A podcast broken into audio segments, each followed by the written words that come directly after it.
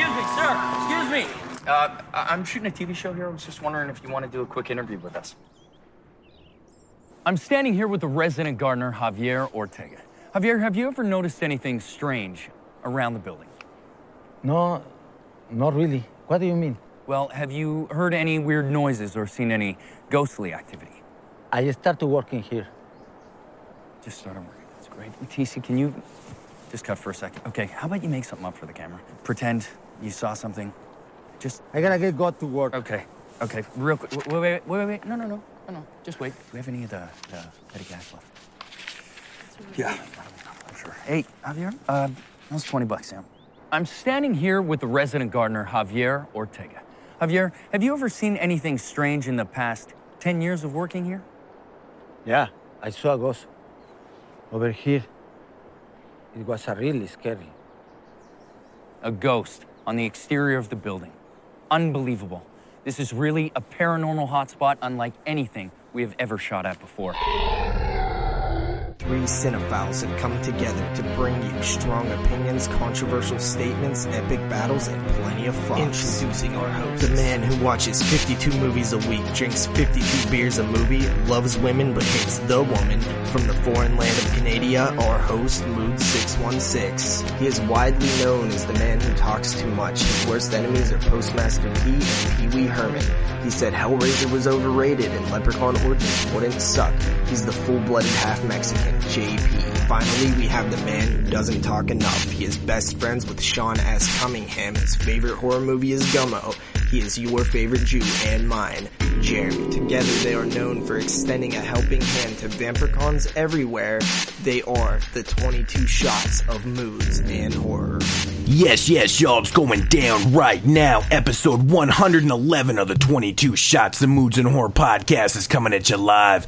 I am your host, Moods. Yeah. And of course, I got the homeboy JP on my left, and we got the little boy on my right, Jeremy the Jew. What's going on, homies? Yo, dog, what up? Back in the saddle once again for another 22 shots. We're just cranking these babies out. Episode 111. Cranking him Is that how out it is, is? is definitely definitely correct, and uh, It's crazy. It's been 11 episodes since number 100. and if you notice, I stayed away from a long ass intro because Jeremy's very impatient tonight. Oh, go! And so fuck we just need to get this ball rolling. So I said, "Fuck it." I wanted gonna hear quick. what I was going to be a, a paranormal searcher or some retarded thing that you would fucking come up with. I love your punchline. I was just waiting for it. I thought I would just get right into it tonight. Fuck it. Fuck Dude, it. you know what, man? We are covering Grave Encounters 1 and 2. Uh, I feel like these films are both um, falsely advertised because I didn't see any any graves at all that they encountered. see what I did there? That's a Brandon joke. That's a- that's a good I observation is what that is. predict Brandon's jokes. Like if So he was on the show, he would use that joke. Guess they didn't encounter any graves. Well, no. I was gonna Definitely no the end of graves. Part, Definitely no At the end of part two, I thought there was a grave, but no, there isn't. Uh, so this this show was just kind of thrown together. Honestly, I think it was like Jeremy's idea to cover these films.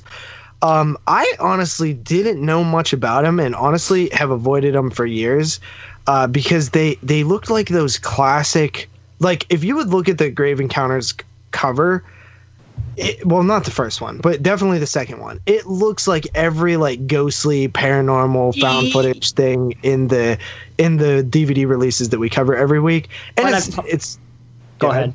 Go ahead. I've talked about the movies dozens of times on the show, bro. But for some reason, I get those two movies confused with the Messengers. Like, which- literally, 'cause this is- those as well. This is And- still I always thought that you were just avoiding the films because they were Canadian. no, no, no.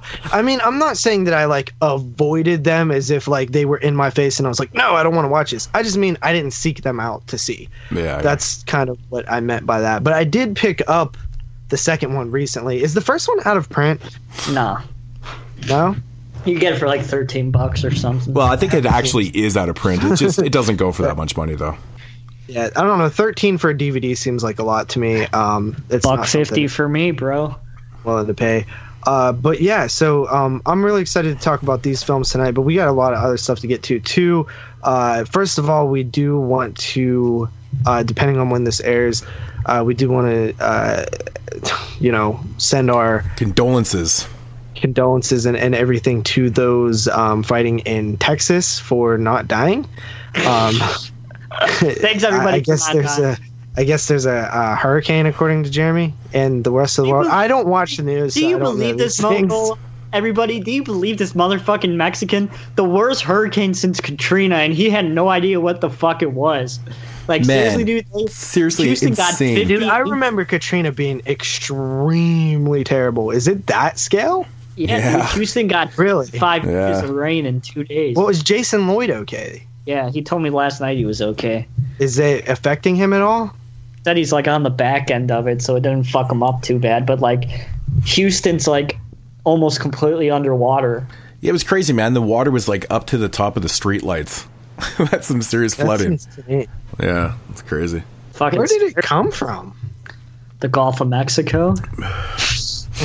Hurricane season started a little bit early. It seems like this year. I know it's only au- the end of August. Yeah, it usually doesn't And start they usually until don't get- September. They usually don't get hit that bad either. Texas, they got like a whole year's of rain in two days. So to everybody out in Texas, try to stay safe, and uh, we wish you luck out there, man, because that Isn't- looked pretty shitty, man. Pretty shitty. I don't really know a ton of people from Texas, honestly. I know that we like I know we have listeners and friends all over, but Mm-hmm. in terms of ones that we talk to regularly, I think Jason's like the only dude that I talk to from Texas. I used to. that Have I know. I had a buddy that went to school down there, but he no, no longer lives down there. But yeah, really, I don't know. It's weird. It's a big state, second biggest My state. my uh, friend's son, who the one that actually I told you guys before the show about my my car, the one that actually sold me that car, he's actually moving to Texas like next week. Oh, really? Yeah, Good timing. Did he? Did he bring his canoe? I don't know. I don't Those know what mother- part he's going to. Texas is a big state, man. I'm sure it can't be everywhere. Those motherfuckers have Jack in the Box. Those lucky mofo's. Jack in the Box good. oh, their tacos are so fucking good. Jack I in the love Box Jack in the Box rules. tacos. Man, we used to we used to cross the border down into Washington just to go to Jack in the Box. Border control would actually laugh at us, like, "What are you guys crossing the border for?" Jack and in the I, I kind of and I kind of chuckle and I go uh, to go to Jack in the Box. He'd be like, "No, seriously, why are you going across?" I'm like, "No, seriously, we'll, we'll be back in Honestly, 20 minutes." like Jack why in you Box. why you it. guys cross the border? Because me and my uncle that I met online are going to a horror convention, so we have to cross. yeah, there you go, man. Yeah. So, um, Good stuff. good yeah, stuff. everybody be safe in Texas. Uh, we wish you guys uh, the the best of safety and things like that. Um, another thing that uh, we wanted to mention: this will be the last show before September. Yep. Uh, so it'll post this week before September. Uh, we will do that drawing for Phenomena and Creepers uh, on the next show. Uh, I think that that actually did um, get some more people to jump on board with the Patreon uh, because since the last show we've gotten four more Patreon supporters. I haven't even looked. Uh, Trin pledged six dollars. Thank you, Trin. Uh, Andrew Schroyer pledged five. Thank you, Andrew. We know Andrew. He guessed it on the show. Check out the Woodsboro Bros. Uh, Terry Wolf pledged three dollars. Thank you, homie. Welcome to the Hall of Homies, all you guys. Uh, and Derek Liniger pay pledged six dollars. Thank you, homie. Fucking Uh, so- Hall of Homies. so How original. September is looking very, very uh, busy in terms of what we got for Patreon. So um, thank yeah. you guys. And Hall of Fuckers is so creative. Hey man, I came up with the Hall of, so I'm allowed to. yeah. Really? Hall of you're, Ho- you're taking Hall credit of for the Homies. Hall of?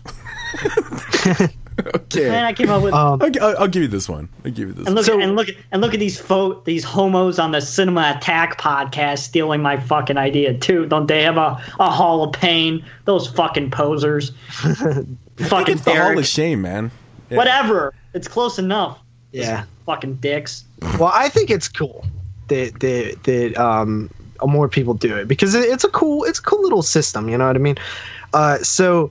One thing that I will say is with the Patreon, um, we had a person ask today, which I thought was so cool.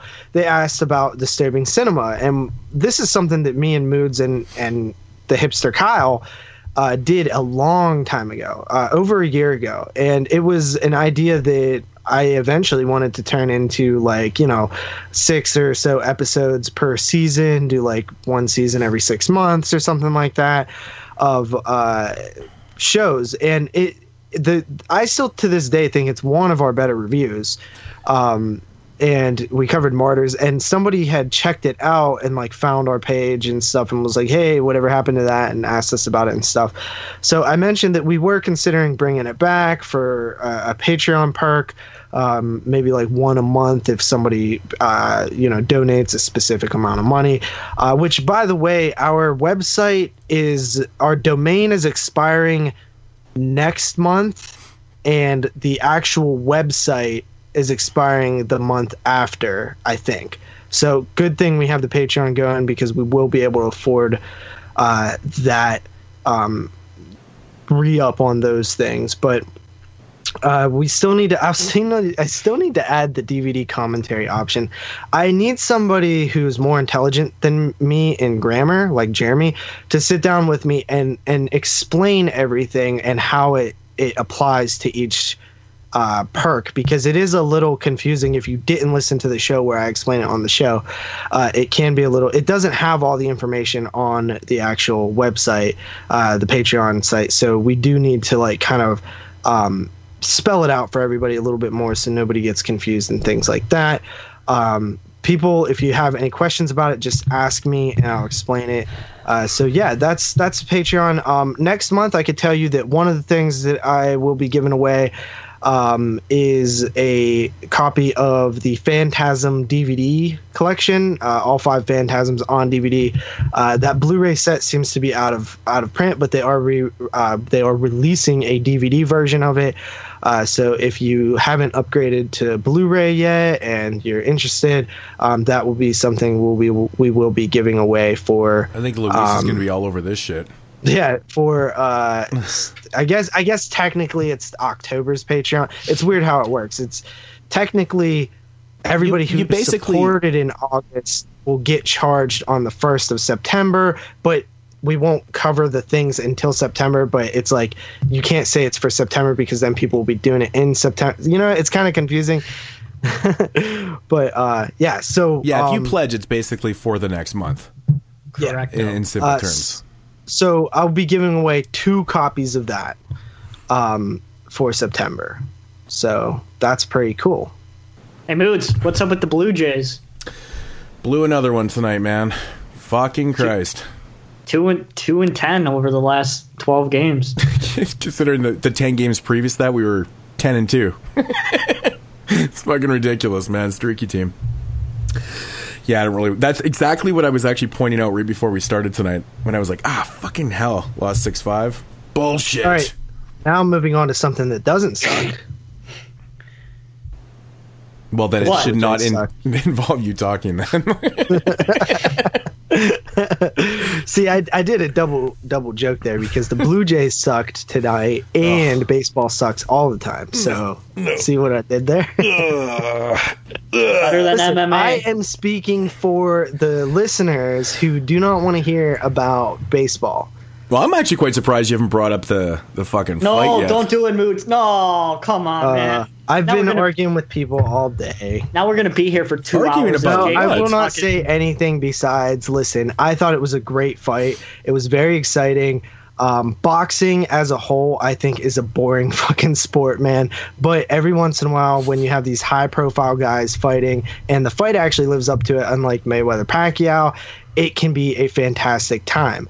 Uh, I thought Conor McGregor did a very good job considering he was zero and zero and only trained boxing uh, for six months essentially, and he went against the greatest of all time. I thought he could have won had he uh, not gassed or had he had a better uh, gas tank in general. That seems to be his biggest detriment to him. Um, and Floyd controlled that fight. He did. Uh, he he essentially let Conor gas himself out. It was calculated. It was planned. I'm aware of that. But I do think that Conor did way better than he had any credit uh, or any deserving nature to do. It kind of blew my mind how many people didn't realize, you know, Mayweather. He even explained it in the in the post game or post fight. But I mean, I even said when we were watching the fight, I said this is all planned. I mean, Yeah. they're like, "Oh, McGregor's won the first three rounds." I said, "Big fucking deal! This is all planned, man. He's gonna he's gonna come out in probably the sixth or seventh round when McGregor has no energy left, and he's gonna start fucking fighting." And he did. See, I was- said while pre-planned. watching it, I said, okay, Conor is winning these rounds. He's not going to win a decision. One, because boxing Is judges are completely delusional to give him one round out of those first four is insane to me. I can't. It's it's a disgrace against the sport. Honestly, I, it pissed me off so bad when I seen that because it's it's a lie. It is not true. You cannot say that Conor did not win at least three out of those first four, and they gave him one. He outlanded him in all four of those rounds. So how? Well, I think can everybody- you say that the other person. I didn't look at the official card, but that's crazy because I think every other card that was shown had McGregor win the first three rounds, hands down. No, uh, only one card had him winning. But uh, three that, rounds. that was the judge. That was the official judges' cards, though. Yeah, the official judges cards only had one person give him, I think, three rounds, and the other I'm talking about the unofficial. You know, the announcer cards. Oh yeah, the unofficial card Everybody was, was had the it, first like- four round. Yeah. yeah. Uh, so yeah, and we won't talk about this too much, obviously, because this is not the MMA cast. I'm but glad it was a decent fight. That's what it all came down for me. I- That's- I, had a fun was time my- that night, and nobody left Absolutely. disappointed. We're like, wow, we got what? what is that was the greatest rounds? Floyd Mayweather fight of all time. like at least in the past like five years, ten Get the years. fuck out of here. Greatest Floyd fight ever. What's the greatest Floyd fight? The oh. victory. I don't know, but it wasn't that one. Dude, have you watched any of Floyd Mayweather's fights? I watched. I I, watched remember watching three- Floyd way back four. in the day. You know, in the early 2000s and stuff when he They're was pretty, pretty, damn boring. He fucking broke his wrist and he still beat the dude's ass. Who? Floyd broke his wrist during the middle of a fight and he still fucking beat the guy's ass. Yeah, I mean that happens all the time in MMA. People break their arms and, and win fights. Forrest Griffin or uh I think Urijah Faber broke both of his arms and and and won and and I don't know if he won the fight, but he kept fighting. Um but yeah, I mean Floyd is you know at boxing the greatest of all time. I, I think that it's hard to to dispute that. I mean, you have like guys like Muhammad Ali and, and stuff like that, and Mike Tyson who are in the conversation. But I honestly think it's Floyd just because he he's been very dominant uh, in the way that he fights. Um, my biggest pet peeve with this whole thing is when people start saying like Conor got his ass beat and stuff, and I'm like, I'm like, you do realize that this is in a sport where uh, you're only allowed to punch straight, and that's it. You're only allowed to punch, and in Conor's sport, he would literally kill Floyd Mayweather. Um, so let's be let's tone down the ass beating and, and like got punked. Type I didn't talk. say he got his ass kicked. All I said is that you're delusional that you thought that McGregor could have beat Floyd Mayweather. it's not delusional when Conor hits very hard. All it would have took was one clean shot to to knock Mayweather out. So No. yes, I'm by the belief that anything can happen in a fight, and and you know one punch knockdowns happen all the time. Like like you look back at um some of the most historic upsets and. It always is a, a lucky shot or, or a good shot or whatever that, that Buster causes it. And man. if you don't think that, yeah, Buster does Douglas exactly. That's that's one of the best examples ever. But um, you know, Saint, Pierre and Matt Serra as well. Like, if, if you think that somebody can't win a fight, who's who's an elite fighter and a heavy puncher, then you, my friend, are retarded. Just saying. But we already know I'm retarded. Okay, so Can we move on? This isn't yes, the MMA yes, cast. Absolutely, yeah. Thanks, Mood, you dick. fucking 25 com- minute conversation on fucking McGregor and Floyd. That is not true. That was about we're only- we haven't that even was about recorded three minutes. minutes That was about three minutes. Oh, three minutes my ass. okay. All right. Well, let's uh let's stomp this intro here and let's get into some news. Do we got lots? Uh, we do not have a lot, but I figured we would start on a downer. Yeah. Um, so it's kind of an awkward situation considering we we kind of uh recently have talked a little smack on Tobe Hooper, but Texas Chainsaw Massacre. of course Texas Chainsaw Massacre is his best known film and I still like the conversation of is he or is he not a master of horror because Jeremy said no I was kind of like I don't know I would need to define master horror a little bit more um, but unfortunately Tobe Hooper has passed away uh, at the age of. Does anybody know the age? I'm sorry here. I think he was 74. 74, 75, something like that. Was he 74? 70, 74. This seven, 1974 was when Chainsaw came out. Yep. Ooh, that's kind of eerie. Um, Eerie. yeah, so Spooky. so it, it- it's very odd that this happened. Um, we lost. Like I, I- I'm, I'm to the point, guys, where I really want to do a show towards the end of the year or at the beginning of every year, where we actually have like a Hall of Fame, um, you know, contributor induction, where we talk about the, you know, we pick maybe four or five people um, you know, it could be anybody from like Vincent Price to Wes Craven to Lucio Fulci. And we do four a year and we just talk about them and talk about what their films meant to us, what their uh, legacy is, uh, their filmography, stuff like that. I just, I, I, I've wanted to do it since I think our first, you know, season of shows. And we just never really put that into motion. But I think it's time, man. I mean, these guys are are dying like crazy, and Dropping I like really flies, want to- yeah. I really want to talk about them, and I, I feel like every time that one of them dies, we mention it on the show, but we don't really get into what that person has done for the genre and, and things like that. And Who's and left? George was a huge loss. What's that? Carpenter's the last one. Craven's gone. Well, you got Dario still too. Romero's gone. Hooper's gone. Yeah, there's He's not. left. There's not I mean, so many. I, I mean, the, in terms of American filmmakers, uh, the the ones that you always heard about from from the 70s, 80s, and, and 90s, yeah, Craven, Carpenter, Hooper, Romero. Those John, were the guys. John Landis is still alive. I was gonna say Landis. I was thinking that. it's always a joke with us. but but we yeah. all know that that it's you know eventually going to happen with with Carpenter and and Dario Argento as well. Um, but but really, I mean, when you talk about the the people who have those mile long filmographies from the '80s uh, and '70s and and you know the '90s to a certain extent, uh, really the last two big ones are Argento and Carpenter. Mm-hmm. Was It's scary. was Hooper's last film The Djinn? I, I believe Yes. so. Yeah. Oh, that's embarrassing. Well, I mean, dude. What a shitty way to go out. Well, let, I mean, let, those let, films us be definitely honest. had some some production problems and, and things like that. But, um, I mean, it's one of those things where, do you really know No. what to what? I mean, do you really know what you're doing when you're that old? You know what I mean? Like, I don't think the- he was like the- delusional, but no, I mean, in terms of like, in terms of the way that the industry has changed. yeah. it, it, it passes you by you know you're not you don't have the drive and the hunger that you did when you were younger I mean, you can tell though. You can really, really tell. I mean, the last couple films that Hooper did. I mean, I never saw Djinn, um, but I, I can speak. Well, we can all speak on the Masters of Horror episodes, which weren't the greatest ones.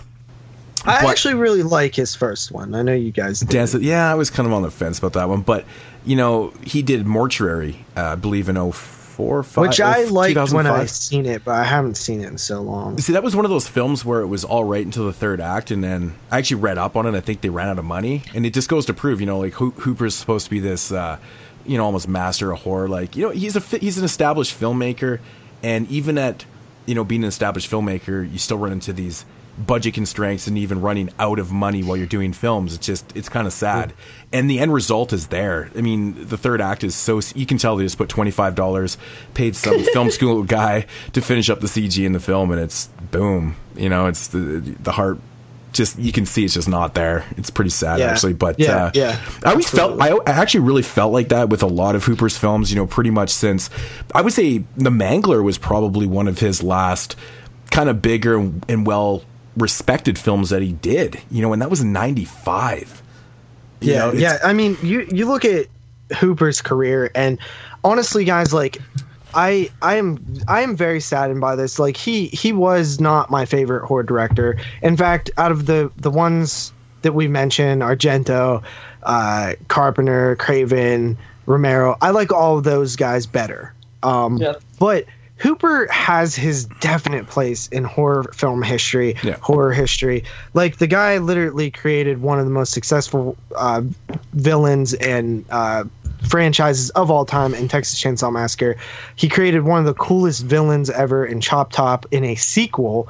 Um, you know, launched the career of, uh, of Bill Moseley with that film. Really shown what Bill Moseley can do. Um, it's it, he, you know, obviously started with Texas Chainsaw, which a lot of people say like kind of a, a, a happy accident, right? Like, I mean, I'm sure Yeah, he yeah. set out to make a decent film, but he didn't. This was lucky that it became an amazing movie. Like, it Yeah. wasn't pure talent that caused it. Um, unlike Halloween, you look at it and you're like, okay, that is pure talent, right? And a little bit of luck.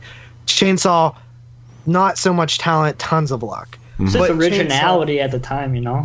yeah, Chainsaw is my favorite horror film of all time. Eaten Alive is a is a is a great little exploitation, fun movie. Uh, the apparently he worked on The Dark, but was uncredited for that. Uh, Salem's Lot. I mean, honestly, it's very scary. Like Salem's Lot is a good movie. It's it's one of Hooper's best films. Um, It's unfortunate he was uncredited on Poltergeist too. I know he was. I think Salem's Lot's one of the best Stephen King TV adaptations out there, and there's Oh, a lot, and there's for a lot of them. It's sure. definitely top For tier sure. So Yeah. Uh, the Funhouse, a a popcorn slasher. It's fun. It's in a house. It's in a fun house. Um, Poltergeist. telling me That that. that is the big debated film, right? Like Poltergeist. I think if if you credit Hooper for it, he's 100% a master of horror. 100% if you credit him with Poltergeist. I think I think just knowing cinema and stuff. I mean, Jeremy can speak from this level too. I mean, probably familiar with uh, Spielberg's films. I mean, this film has Spielberg written all So over it. So Spielberg. Oh, I know, and it I doesn't agree have with that. any Hooper elements at all. It's so crazy, man. Like, I mean, if Hooper did direct this, maybe with with a little bit of, um, you know, Well, direction even, from. even if he co-directed it, I would still, you know, I just don't believe it it though. I mean, the, the way the whole film plays out, and I've actually watched it recently too. I watched it, you know, a month and a half ago with my kid, and and I'm just thinking, I'm watching it, you know, from a critical point. I'm like, there's no way he directed this movie. You know sorry, one but thing, dude. I will say, Lifeforce feels very much different than any of Hooper's other films. Like, Hmm. I don't like that movie. It's badly paced, but in pure aesthetic, it is not that far removed from Poltergeist. I think the problem though- is we know that Spielberg pretty much directed a lot of Poltergeist. I'm not going to argue with you on Lifeforce, considering you watched it three times in a row, I think back it is to the back to script, back. though. so- I think it's the script in that film too. Just given the idea of the film, you kind of. You kind of have to go a little spacey, a little sci-fi with it too. It's going to change Yeah, the but, I aesthetic mean, of his normal then- aesthetic, anyways. Because he'd never really done anything like that either, Uh-huh. script-wise. So But his very next film, you have uh, Invaders from Mars, also kind of has that Spielberg feel. I swear to God, I just watched it for 1986. It's very weird. But it's also kind a, it's, it's also a remake though too, right? So you know he's also influenced by the original material on that too, and kind of Yes. roll with it. But it's a, it's an all right. I used to love Invaders from Mars. It's you know it's still a fun film. It's not by it's not a shitty film by any means or anything, Yeah. but you know it's okay. Okay. Uh, so then we have Texas Chainsaw Massacre 2, obviously a very fun sequel. Uh, he did an episode Amazing Stories, and in my opinion, one of the coolest adaptations or iterations of Freddy Krueger ever Yeah, in the the, prequel. No More Mr. Nice Guy Yeah. prequel Yeah. to Nightmare on Elm Street from Freddy's Nightmares. I always This thought it was super is cool, too. something that is very overlooked in his filmography because it's not a film, it's just a TV show. But it is an episode that literally gives you the backstory in Freddy uh, visualized, which had not been done before. And I like that. And it's a really cool episode. Um, and just touching Freddy gives him a little bit more cred. You know what I mean? Yeah, And yeah. especially doing a decent adaptation of that of that original uh, story. Um, spontaneous combustion, never seen it. Uh, It's really it, it's really not good, man. It's really really not good. It, it has a decent idea to it, and Brad Dourif is probably the best thing about the film, but it's it's not it's not a good film. yeah. Um, he did an episode of Tales from the Crypt. I do remember liking his episode. Um, Night Yep. Terrors. Night Terrors. Night Terrors is, is actually okay. It's all right. Night Um, Terrors. I actually love his segment in Body Bags. I think it's probably my it's it's it's really good. I know you were a little bit torn on it, but I loved it. I like Um, I, but it's definitely probably my least favorite one in the Yeah. in the trilogy of short stories. So yeah, it's okay. Uh, the Mangler, which I've never seen, but I have read the short story and would re- actually really like to eventually check that out. It's funny because there's three fucking Mangler films. We should do a Mangler trilogy. Oh, great. Jesus, man. The I'm, last- I'm, I'm the sure last, somebody will uh, get us back Mail- on that one in the Patreon. The last Dead Mail had. The last, last Dead what? Mail. The last Dead Mail mentioned the Mangler. Remember? Oh yeah, yeah. Yeah. Uh, Crocodile, um, very fun movie actually. Not a great movie, but uh, head and arms above what you get in terms of crocodile movies on the Sci-Fi Channel today. Um, pretty f- fun, honestly. And then you know, Toolbox Murders, which we've reviewed on this podcast, not very good. No. Uh, Mortuary, which had potential. Two Masters of Horror, and of course, The Djinn.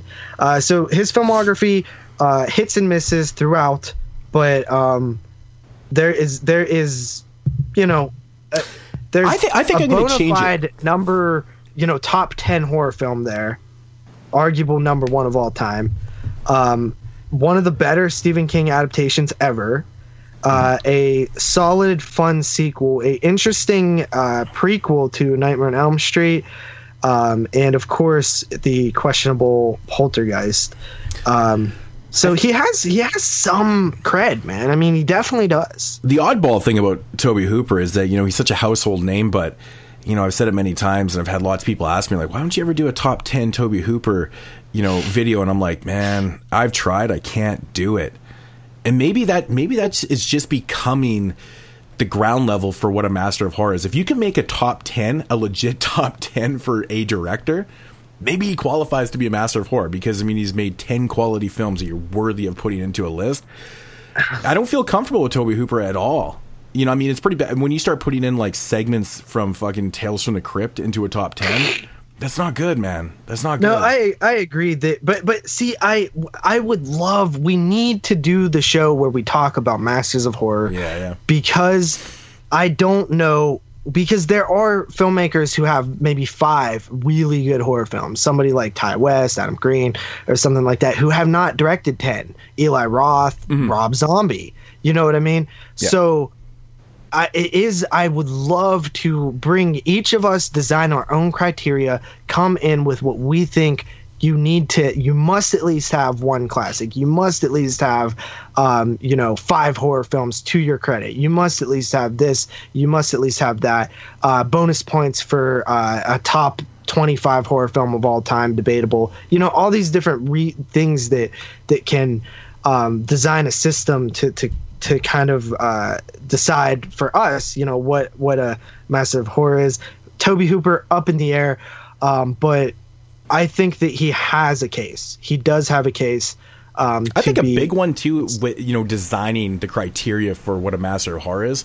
You know, you can have a lot of good quality, but Mm-hmm. if your if your like bad films outweigh your quality, then I, I think that's like points against you, you know, kind of thing, right? Like if you just keep making films, making films, and it's like it's kind of damaging your your overall it- it repertoire only of quality. Can do it uh, to an extent, right? Yeah. Um, like you cannot take away the fact that Wes Craven created the coolest fucking villain of no, all no, no. time. It's, the it's, most. not, it's not about discrediting. It's just kind of weighing, you know, making a balance. You know, like there's lots of directors out there that have like three or four really good films, but then the, it the kinda- it- key to doing this moods Mm-hmm. the key to doing this is to a establish a bona fide master of horror maybe two or three Yeah. once you have the the the the bona fide these 100% no debate are masters of horror maybe like carpenter argento something like that then you can look at what their filmography has doesn't have uh, what hurts them and then you can kind of design a criteria based on who already is bona fide and made it in Mm-hmm. um, so uh, it's something that I want to do one day. We will do it one day when we're fucking booked up the ass for, Well, it won't actually just for, be for a few day. months. But uh, Let's put it this way: it's not going to be just one day.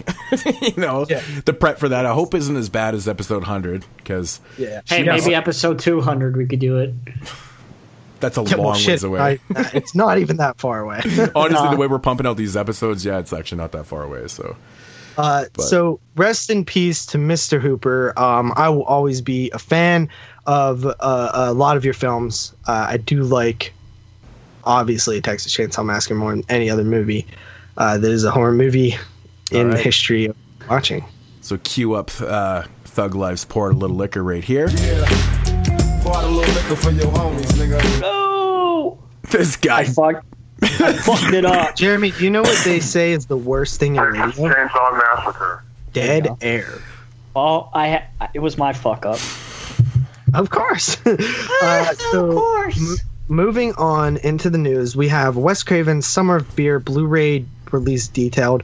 Uh, so this is coming out from an interesting company uh, called Doppelganger Releasing, and it is 1978's Summer of Fear.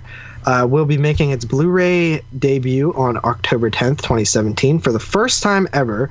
Uh, this film is also known as Stranger in Our House. It was a made-for-television film that premiered Halloween night, 1978, uh, and it is 39 years later uh, that this film is getting a Blu-ray release, a special collector's edition with exclusive new interview by Linda Blair, a director commentary by Wes Craven. Um, that had to have been DVD, right? Yeah, yeah. I would hope so, unless they fucking resurrected him, fucking Tales from the Hood style. well, I mean, it could have been, uh, you know, done. I'm, I'm- Hopefully, hopefully they didn't go to his grave and pissed on it, and he fucking reached up from the grave and pulled the guy's dick off. It's got to be from the Uh, DVD release. It has to be. Yeah. What, what is that DVD release under? Summer of Fear or Stranger in the House? Summer of Fear. All right, I'm trying to find it right now because it should be. You know, I, I'm downstairs. I could grab my DVD, but I'd have to run all the way upstairs, and fuck that. so, yeah, I don't know, man. I can't remember if there was any features on it at all. It's just completely Oh, not I, with I me. I found it. Hold on one second. I will now read the back of the case, which comes with a audio commentary by director Wes Craven. Wow. So wow, that's actually pretty cool. Who put this out? Artisan. So, um, wait a minute. How do that should be Lionsgate, right? Huh. Yeah, yeah. must have-. Yeah, Lost the yeah, yeah, yeah, totally. um, which is is really cool, man. Because this is, I think this is probably Wes Craven's most underrated title in his filmography. Um, it's a solid watch. It really is, and um, Definitely one of his least seen ones, that's for sure. yeah, For sure. It it uh, it's really cool. Um, it's like witchcrafty and stuff like that. Pretty pretty cool stuff. Ooh, that's going to be a hard week to pick release of the week. Yeah, We got Summer of Fear and the Poughkeepsie tapes. Poughkeepsie tapes. Which one is he going to pick? That's a tough one. Hmm.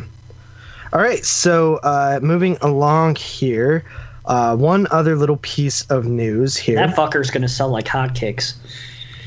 Uh, this is coming courtesy of, I believe, Bloody Disgusting. And apparently, the Children of the Corn rights are going to court. So, I saw this. Judge Judy. uh, We could only hope. so basically, Guys, what no happened? shit. Wait, wait, JP, no shit. Did you see what it's on the front page of Bloody Disgusting on the top right hand corner? Editorials in defense of Pet Sematary 2. Are these mofos listening to our fucking show and writing shit? They did something last week when they, they wrote about uh, Sorority Row. I know. Are you fucking Are- serious? Yeah. I swear to God. Dude, that's And now they're almost too coincidental. In defense of Pet Sematary 2. I wonder if they're going to point out some of the shit that we said. But you guys kind of defend. Yeah, I was the one shitting on it. Pet Sematary 2 is a flawed film with weird story logic and cheesy dialogue, but it's also ballsy and fun. yeah, I agree. uh, I think that's what we said. Yep. um, but moods. that would be really cool. That would be really cool if they were stealing off of us. Um, I would allow it. Fucking Uh, diarrhea. so let's get into this Children of the Corn news. This is uh, bloody disgusting. Uh, actually, they took it from Variety, so should have actually went to Variety to get the full story. Uh, but I'm lazy, and bloody disgusting has an app. So um, basically, producer Donald Borchers has filed a federal copyright suit on Thursday, alleging that that he and not the Weinstein Company owns the sequel rights to Children of the Corn. Uh, Borchers produced the original 1984 film based on Stephen King's short story about a call of murderous children. He also wrote and directed the 2009 TV adaptation.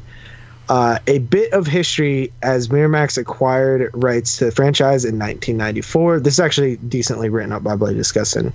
Uh, produced several sequels under Dimension Films label. Many of them went straight to video, beginning with Children of the Corn 4 The Gathering in 1996, and all the way through the eighth installment. Which is pretty good one. 2005. It's not.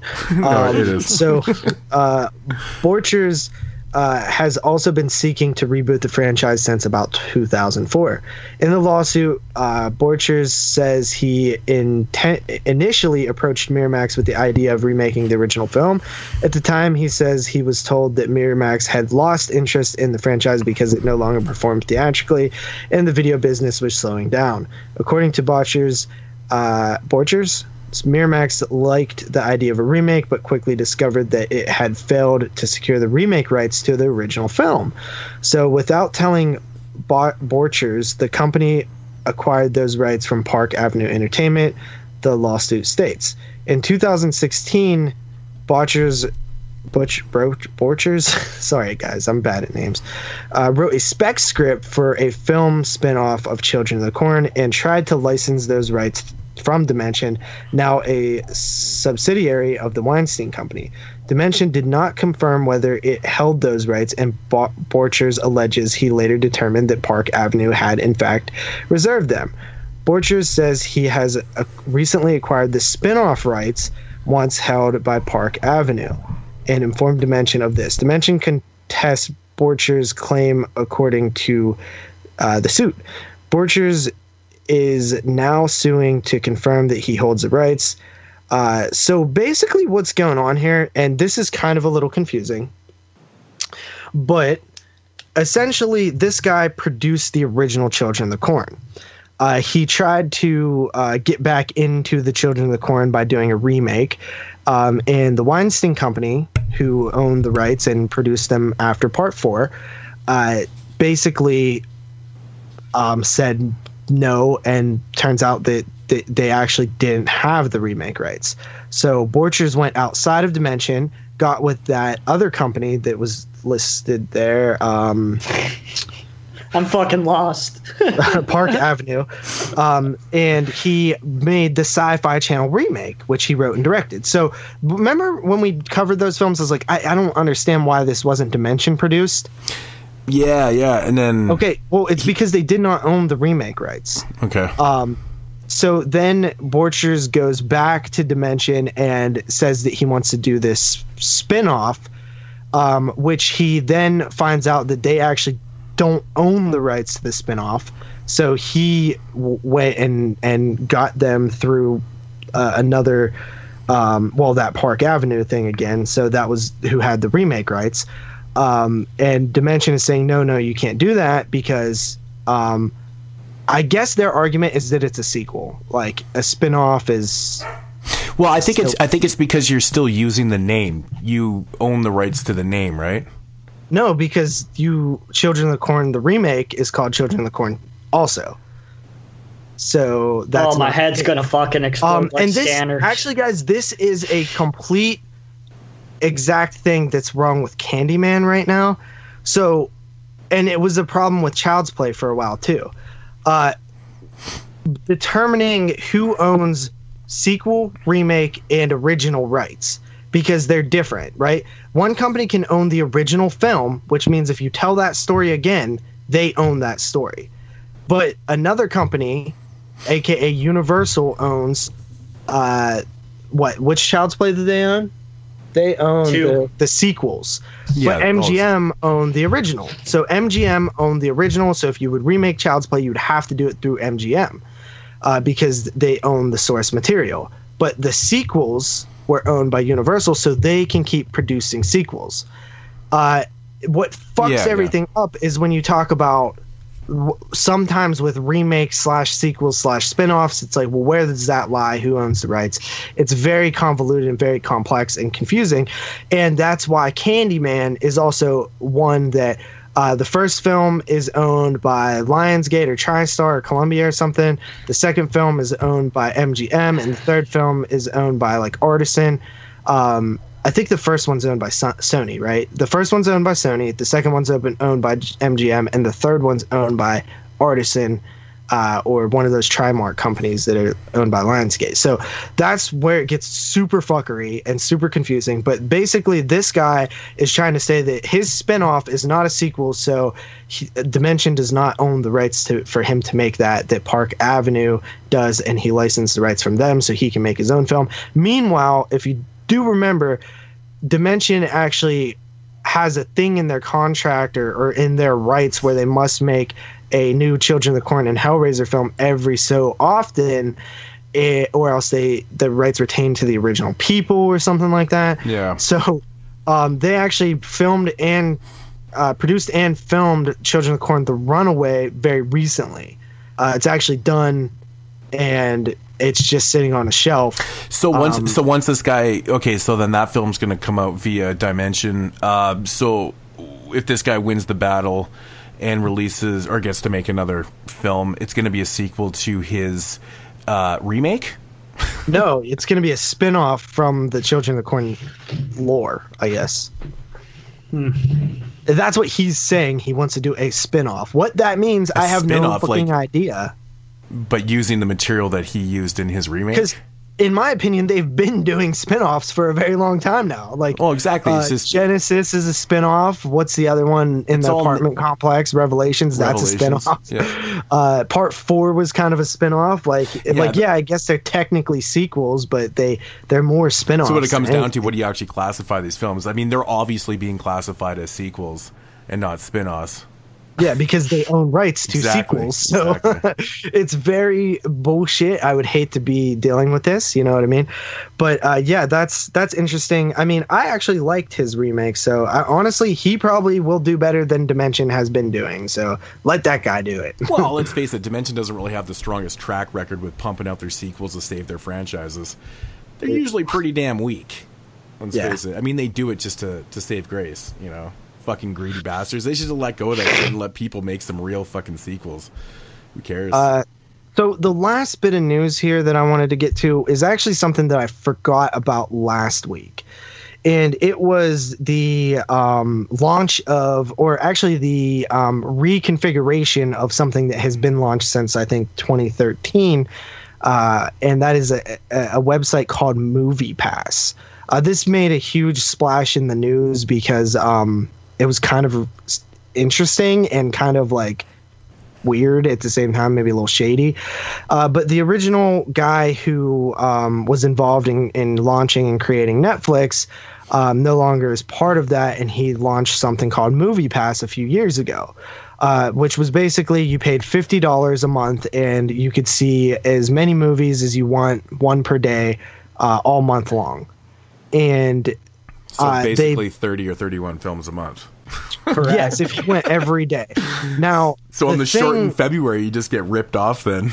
I mean, technically, no, because if you watch, I think five in the month, you you break even, Yeah, essentially. yeah. So, um, depending on what your uh, ticket price costs, but they did some crazy shit and they lowered the price to a ten dollar a month fee, which essentially, if you see more than one movie in a month, the company loses money. Because That how this works makes no is sense. they actually have gotten a third party credit card to back them. Mastercard.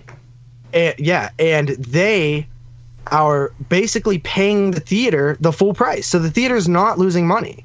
They are actually um, getting exactly what they're supposed to get. Plus, if you really break it down, they're going to make more money as long as it goes as planned because more people are going to spend more on concession items because they own they didn't spend anything on the tickets, which we know they always fucking tell us that their concession items are what keeps them open, not the tickets. Yeah. So it should be a win-win lose, meaning win for us, win for the theater, and lose for the company doing this.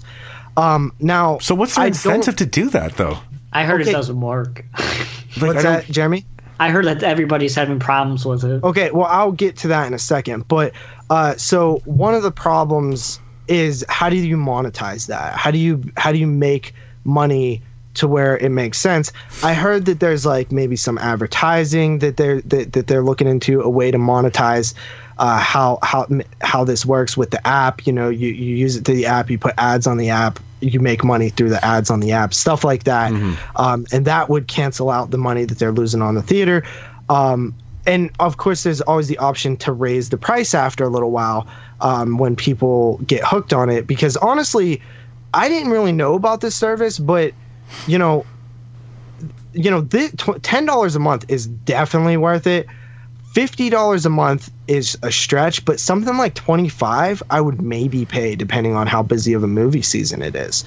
Um, it actually want, made me want to go to the theater more. Now, uh, there are some issues with this. Like AMC, one of the biggest theater change chains, is trying to fight it, but they can't because they're still getting paid for it, and they would have to actually decline Mastercard as a whole to be able to decline taking that credit card because how it works Yeah, you don't wanna- is essentially you pay the ten dollars uh, you download the app you go to the movie theater where you want to see the movie you check in and it basically uh, allows you it, it opens the access to your card to be able to be scanned or slid through the credit card machine and you know it it, it, it pays for it like that. You know what I mean? So um, the problem right now is when they made this announcement, they got completely overflooded with people, which is a good thing and a bad thing. It's a good thing because that means people were interested. It's a bad thing because they were not set up um, for that amount of traffic. And the website kept crashing, the app kept crashing. It wasn't really clearly outlined how everything worked. Uh, I did sign up for it because I want to review it. I want to let you guys know my thoughts on it. Currently, I cannot use the app. I cannot use the any. I can't use it at all. But to be fair, I haven't been charged yet either. They uh, essentially they will not charge you until you get the credit card in the mail. Um, so that when you activate it, that will be your reoccurring monthly payment on that date where you're able to use it, which is fair. The problem is they just didn't explain that to people ahead of time.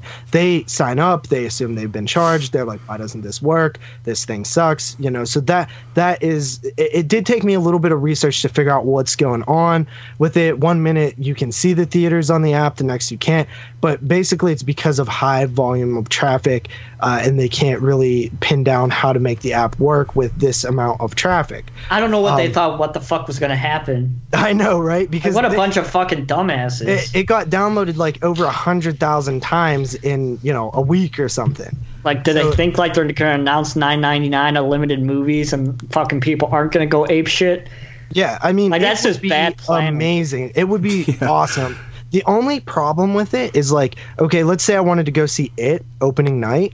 Well, I can't pre-order a ticket. I have to be in the theater and press the button and and buy the ticket within 30 minutes of me pressing that button. Now that becomes problematic if something sells out. You know what I mean? Because then you go there and you can't even get in. Um, that is an issue. But for like regular movie going experiences, like if you don't want to go opening night, you want to just show up on a Saturday, like midday or something. It, chances are that movie's not sold out, and it it honestly, if it works like they're advertising after they get everything squared away, uh, I should receive my card in September, uh, like the first week of September. Uh, I will try it obviously and go to to a movie and see if it works. Um, it'll suck if it doesn't because it'd be awkward. I'll be like, oh, I guess this thing doesn't work. I got to pay for it now. Um, but you know, it's uh, it's a very interesting concept and honestly could save this industry. It really could because the biggest problem right now with going to the movies is the goddamn price. It is so high. If you want to go with a family, you want to take four people, you want you better at least have eighty dollars, at least bare minimum. You know what I mean? And that is insane to me to see one movie that you don't even know if it's gonna be good or not. It's insane, dude. It's really fallen down in terms of a a viable entertainment for family. So is this Uh, just available in the U.S.? Do Uh, we know? That's something I do not know, homie. Um, but uh, if this works, is it something that you would be interested in, Jeremy? Mm, I don't know because I usually go see more than one movie a day. You know. Well, you could still go see more than one a day, but you don't have to pay for one. Well, it's still it's cutting your your costs in half right there if you're doing that. Yeah, but if I go to a matinee, yeah, I guess so. I mean, it's like you buy one movie, get fucking thirty free. yeah, I mean, Like that's a super deal. I mean, Christ, dude, you don't have to go see that movie, both those movies on the same day. Just go on consecutive days. Christ, Yeah, it's free yeah. Um, essentially. that. Nah. I'm a loser though. I just go sit all day. I mean, that's fine too, dude. But you're still saving massive amounts of Yeah, money. no matter if what. you're going, if you go to the movies, if you use it four times in a month, only four times, you're automatically saving at least thirty dollars. Yeah. At least. That's a that's insane. That's. I'm gonna wait good- and see see how it goes. Yes, obviously that is very. I mean, this is a very dangerous situation because if they get too much traffic and their their investors pull out and stuff, it cripples the company immediately. You know what I mean? Um, so they have. There's a fine line. They have to be able to financially keep afloat long enough to have because the thing is, once you have a hundred thousand subscribers, you can then go to advertisement companies or however you want to monetize it and say this is what we have and then you make a deal and then you start getting revenue from them and it balances out but the problem is is if you get overflooded too fast then you can't keep up with the demand and you're losing money too fast to then get everything set in motion and that's the problem with this company potentially now if they do go under, I'm not stressing because I'll only lose ten dollars, and then you know if I can't use it and a month goes by, I'm obviously gonna block them from charging me again. You know what I mean? So uh, it, it's it's an interesting concept. I like it, and I think that it could be very good for the industry, but it needs to get some kinks worked out immediately because people are getting mad and think it's a ripoff already when they don't fully understand what's going on. There's no way this is coming to Canada. Absolutely no way. no fucking way. Well, it's not like you would use it anytime anyway. Well, I mean, fight. I mean, Yeah, we're trying to see if you're getting the biggest release of the year at, at your your uh, theater. Yeah, and, and so far it's not there. I had, you know, I'm look, I'm looking at the app, and it's not. So it's a You're little bit still a week a week and a half away. yeah, because a lot of times my shit don't even show up till week of. Yeah, true that. And true that's that. here. True that. That's here. But I mean, you know, if this if this deal actually came to Canada, I, I don't think it would benefit me a whole lot. And I mean, for myself, I mean, I only have one cinema here now. I mean, we used to have three, we only have one left. They really do focus on kids' films and blockbusters and stuff. I don't get a lot of films I want to go to. I don't even know if I could actually go for you know. See, the three or four opposite thing happened to me, Moods. I had two theaters that are close to me, and one of them showed kid films and, and family films, and the other one got like the horror stuff. The one that was further away from me got the horror stuff. I hated it. It's a shittier theater, and it was just terrible. That one closed down, and what happened was this one that's closer to me that used to only play family stuff now plays both. So Mm-hmm. like the opposite happened with me where you lost one and still only one plays the family stuff, but it was good for me that we lost one. Um, because now the one closer to me actually plays the good stuff. I used to. Eh, I can see whatever I want. I know. well, shut up. The, joy, the joys of living in a big city, though, man. But yeah, no, I, I, I, I miss a that. lot now too, Jeremy. You know that I get a lot of the stuff that that you get too. Not everything, but a good bit of stuff. Yeah, yeah. Yeah, I, I miss the big city, man. It's it's so much handier. It's it's so you've got a frustrating around here. When you read about that that Bava festival that's going on. Oh, yeah. Yeah. So, But, dis- uh, so disappointed. Did you guys hear Cult of Chucky cements the franchise as one of the best? Really? Reviews That's a are review. starting to come in. It, it is getting positive reviews too. And the Um, new Saw Leatherface. is getting bad reviews, and the Leatherface. Leatherface. is getting good reviews. And what was the other one? That's Jeepers Creepers getting bad, Uh, I haven't heard. or I- has it not it posted? hasn't. I just heard that people were boycotting and protesting the film, so I Oh, didn't. that I was didn't- the last bit of news. So, um, there was Jeepers Creepers was supposed to have a one day screening, which was on September 23rd. Correct? No, no, that's not what it said. You didn't read it right. What? It was supposed to have a, a world premiere on September 13th with a double feature with Jeepers Creepers 1 and Jeepers Creepers 3, and they canceled that. The 26th is still happening. And I they thought it was the 23rd. and they canceled that No, it's the because of the pro- 26th. the potential protesters or the they I don't know. I just know that they canceled the world premiere of it in LA. All right. So what? What? So the film's still Hmm. coming out, limited I'm- release. No, it's coming out September 26th only. It's a one night thing, like 31 when 31 came out. It's a one thought night. that's what I said. I thought you said that they canceled that. Oh, okay. So that's still happening. well That's somebody still somebody better They canceled. They canceled the world premiere of it on the 13th of September. well somebody better pick up these distribution rights to release the media soon. Screen Screen Media Archives. I mean, uh, Screen Media picked it up. Oh, did they? All right. All right. there you go. So um, chances wait. are we won't be doing the Jeepers Creepers show until it comes out on media. Screen and Media Charlie it up. Charlie Sheen was originally cast in the original Nightmare on Elm Street. hmm He was And then Jackie Earle Haley auditioned for Glenn. and he wanted three thousand dollars a week, and they told him to fuck off. Who? Charlie? Yeah, Yeah. Well, Johnny Depp's better anyway. Um. So uh, that's the news, guys. Sweet.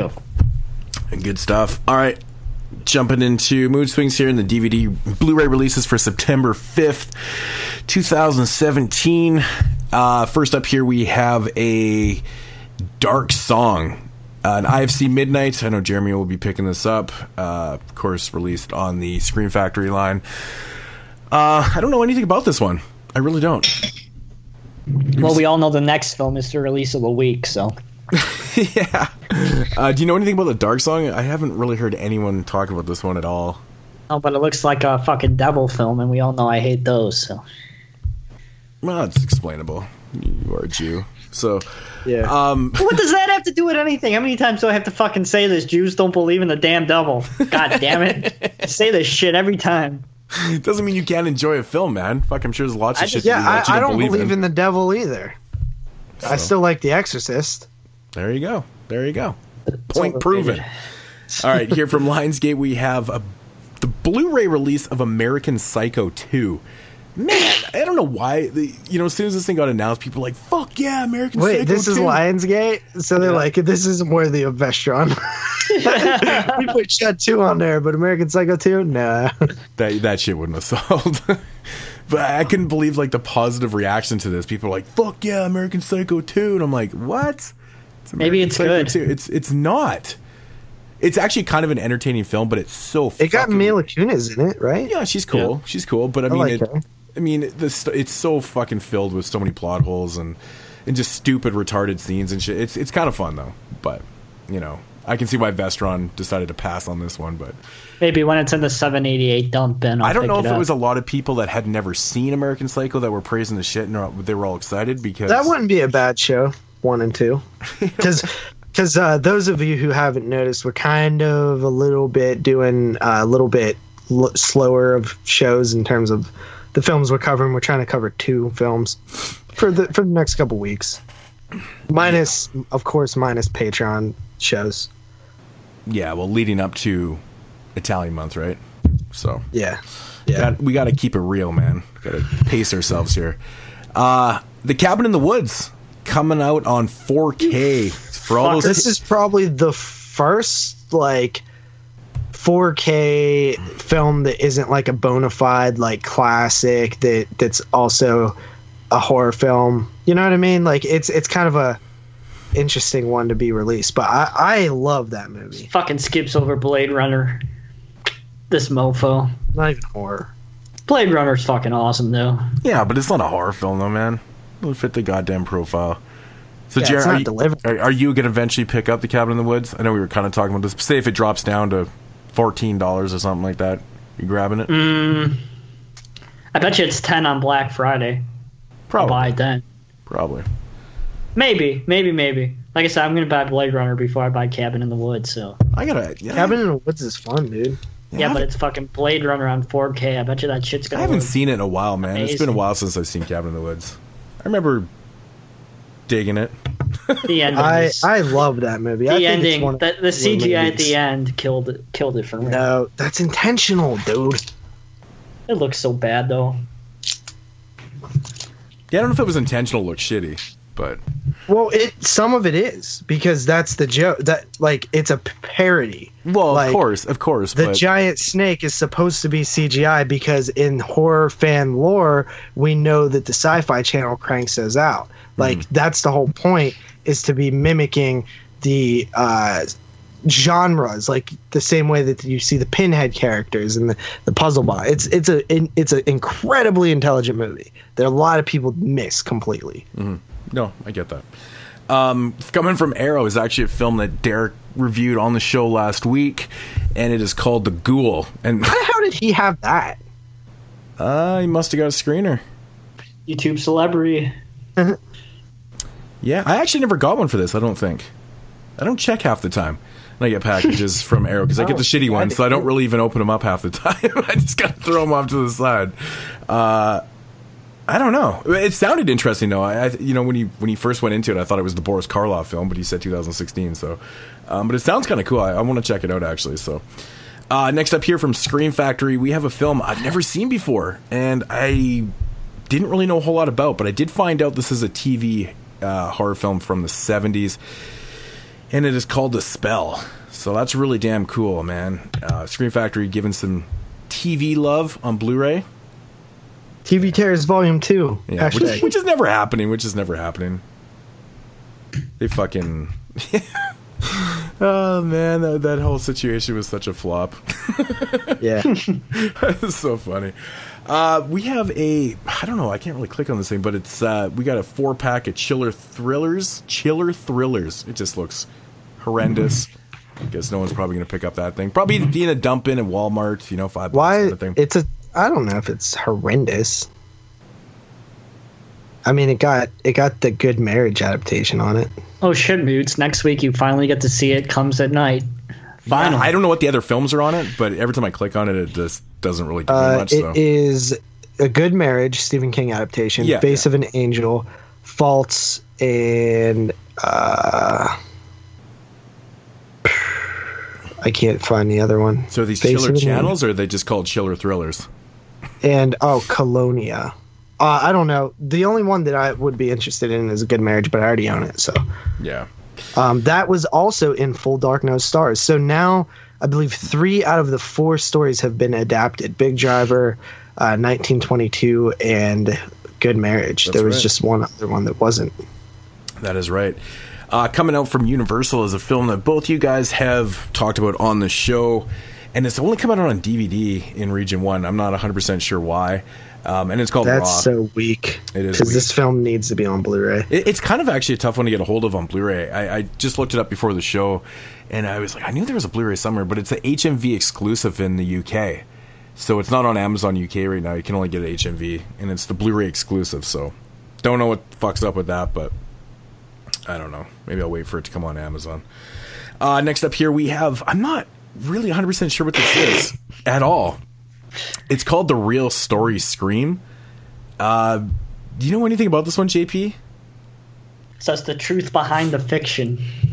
It's like Smithsonian Channel, the facts behind. I have no idea what this fucking. I hadn't heard a thing about this.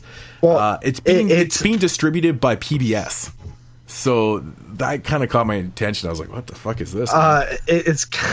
I have no idea what it is, but it is only 46 minutes long, and it says the Gore Fest may seem like Hollywood fiction, but it is actually inspired by a real life killing spree that sent an idea Florida town into panic. Horror 101 plus 8 coming back. so it's a oh shit, based on some weird ass crime that we didn't know about. Horror 101 plus two is literally the worst thing that Jeremy's ever came up with. On. Ah, suck it's my actually nuts. the worst. So I what, give it's him credit technically for one- some things. It's horror 103, No, Horror 101 plus 8.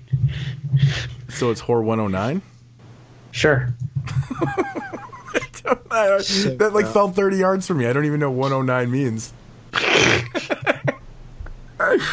I, I guess it's saying Scream's iconic villain Ghostface was inspired by a real serial killer who preyed on young students in the college town of Gainesville, Florida. In Gainesville. Mm. I don't know about this bullshit. Get the real story screen. Where's the where's the fucking joke in this? I don't. It just it looked odd to me because I'm looking at it going. I don't think that's one of the documentaries that's on, you know, the Screen box set release because there's actually two of them in there, which is kind of cool. and I'm like, I, I'm pretty sure this is neither of them. So I don't know. But if it's based on some real events, that's what it is. But 46 minutes PBS. awesome. It's like Smithsonian. Smithsonian. yeah, it's so weird. That's who the Smithsonian magazine put like put, put like came up with this. so fucking random. Uh release of the of the week of the show.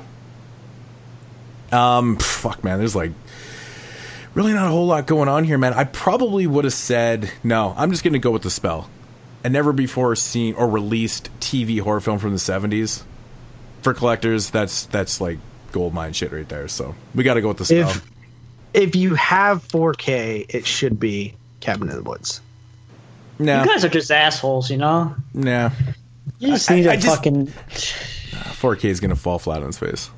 Never gonna happen. That's what you all said about Blu-ray, and look, we're still. I never said I that never about said that shit about Blu-ray. I always knew Blu-ray was it was fun. I mean, Yeah. It will live. I bet you in 2020 we're still talking about 4K. no, I I truly believe 4K is here to stay. However, it is there will be Blu-ray and there will be DVD as well. I agree, but it's not gonna fall on its face like Moods has said it is.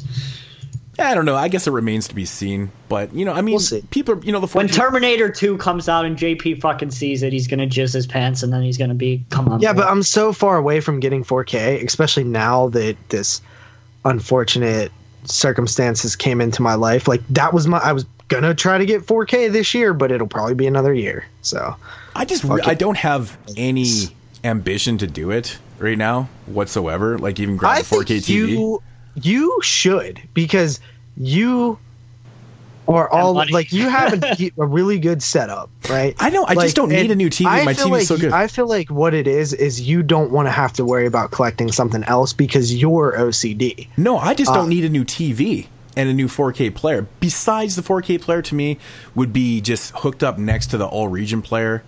Well, how old is your TV? I don't know. It's a f- it's a few years old now. Come to think of it, but Uh, older than the podcast? I don't know when I got this one. Huh.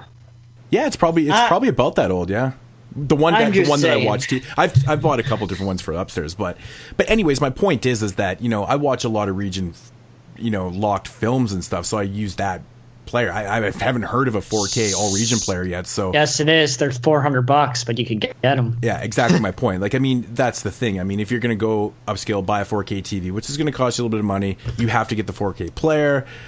Holy fuck, dude! I mean, it's Yeah, like, but those things have been out for like two years, and on Black Friday will be two years. Those mofo's have been out, and there's they haven't gone down in price. They're still Well, two well hundred. here's the thing. Yeah, my, my cousin today, um, who, by the way, does not collect, does not watch Blu-ray, doesn't even wa- own a Blu-ray, right? Just texted me today and was like, "I think I'm gonna get one of those 4K TVs." I was walking by Walmart and they look really, really nice, and I was like, "Do it," you know, like so. The casuals are starting to buy them, mm-hmm. right? The the people that just have TVs, you know. The- the- so I, I think that it's it, it's it. I, I would say in the next three years, everybody that we're in circles with will have one. it's really not that practical for myself. I, I mean, a lot of people that I know are buying 4K TVs are, you know, they're watching, you know, TV and things like that with them. I don't watch fucking TV ever. Like the only thing I watch on TV is sports. And Yeah. Well, well, I mean, fucking, I would I would wonder what 4K sports would look See, like. I think it's different for you guys I sh- I think it's than it it'd be is for amazing. me. Yeah. because you know I get off on that kind of stuff. So it's like I like that uh, kind of stuff too, Jeremy. you know, I nerd just, out on I it, just can't. so- I mean, I'm not opposed now. to 4K whatsoever. I just don't see myself, like I said, it's not that practical Well, for myself It, right now. Also hasn't transitioned as much up into Canada. I'm sure that like the 4K releases would cost you an arm like and a Best leg Buy right has now. like a whole fucking section already. Oh no, yeah, there- it's, no, there's it's a lot getting of bigger movies in out. Walmart too. No, I was no. actually really surprised about that. No, 4K, Yeah, it, it- that's funny. Actually, the the WalMarts here, or the one Walmart Walmart that I have, man, doesn't have any 4K that I can remember seeing. But like other places do. I don't know. But 4K TVs and players, and all that shit. I mean, that's all.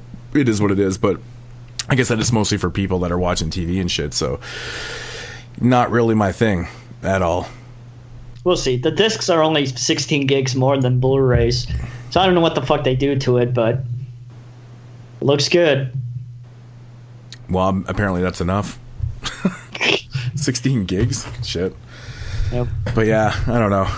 It's it, it remains to be seen. We'll see. We'll Yeah. see. I, I think I think the 4K game, especially in the horror community, is real right now. If you're willing to import stuff, you know. Yeah, get it, no, it's not even close to 4K. being a could get- viable horror collecting option right You now. get Dawn of the Th- Dead on 4K. There's like got- five titles, dude. Like Yeah. it's not something that's know, but even close to being a thing. Like literally, the Suspiria uh, Synapse has just made a statement where they said to actually put Suspiria on 4K disc would cost so much money Oh. that it would be a loss, and that makes sense. That right, it, we probably won't see these niche companies doing it for mm. old retro films for No. another four or five years because the price of it is just so high right now. And we're just going to see major studios putting out stuff that's in their vaults for a little while. I can't see a lot of these Um, companies doing them except for the bigger ones like Scream Factory and Arrow, the ones that are actually, you know, making a ton One of money and good stuff. But thing, I think Arrow's going to be thing. the first one to do it. probably. One good thing, though, dude, is that a lot of these people are already creating 4K transfers and scans Yeah. for their, you know, 2K releases or whatever it is.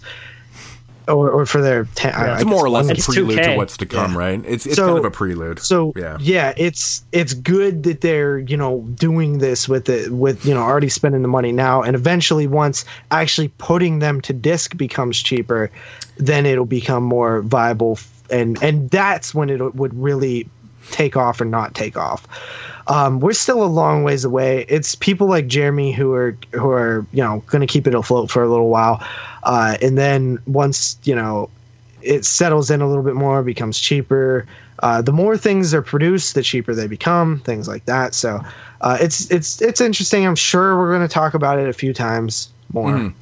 I mean, you know, essentially what it comes down for me, man, is some of the the companies that I collect movies from and support. I mean, if they started putting out the that format, I mean, yeah, you know, it might pique my interest a little bit more. But right now, it's you know, it's more of the studio catalog titles that are coming out, things that I'm just you know that I own on other formats. Like, I mean, for me, uh, Cabin in the Woods, I have the Blu-ray. There's no way I'd buy the 4K. There's just no, I just wouldn't do it. There's no way I would buy the 4K for a 4K price. Now, if it was like 10 bucks or something, Mm. It's I only 15 right now. You know that, right? That's insane. That's a good price. So I know. That, I mean, shit. That's fucking cheaper than a Blu-ray that comes a new Blu-ray. that comes- 4Ks are only five dollars more than Blu-rays on. But they have to they have to keep the Release prices down though, man. They have to start selling a little bit here, man. Yeah, but you know what, Jeremy? Five dollars more is a lot when you're already paying top bill for something. You know, when when a movie to me costs twenty dollars on release date, twenty five dollars. Yeah, but you have to remember that you're not getting just the 4K. You get the 4K and the Blu-ray. You know, just for like now. For now, just Uh, like when Blu-rays first came out, it always came with a DVD too. But yeah, now it's they like pretty much still do come with the DVD. sometimes, not all the time. There's a lot that don't still. Yeah, a lot of the niche stuff, but a lot of the studio stuff comes. Yeah, so um, basically, I think that All right. uh, Well, four- they, can, they, 4K can, they have the you know afford you know the distribution on the DVD and Blu-ray because it's usually different rights, right? That's why you'll see some combo packs come out. They'll put out the DVD and Blu-ray, and then some companies like I mean, look at Mondo no, Macabro, it's the man. same rights. Look at Mondo Macabro, man. Some of their stuff comes out on Blu-ray, some comes out on DVD. I mean, it's just the way it is, right? So, um, when they probably could be doing them, is who knows? Maybe that's what they acquired. I don't know. I mean, look at Raw. Why is Raw only on DVD? Because DVD sells more than Blu-ray. Fact.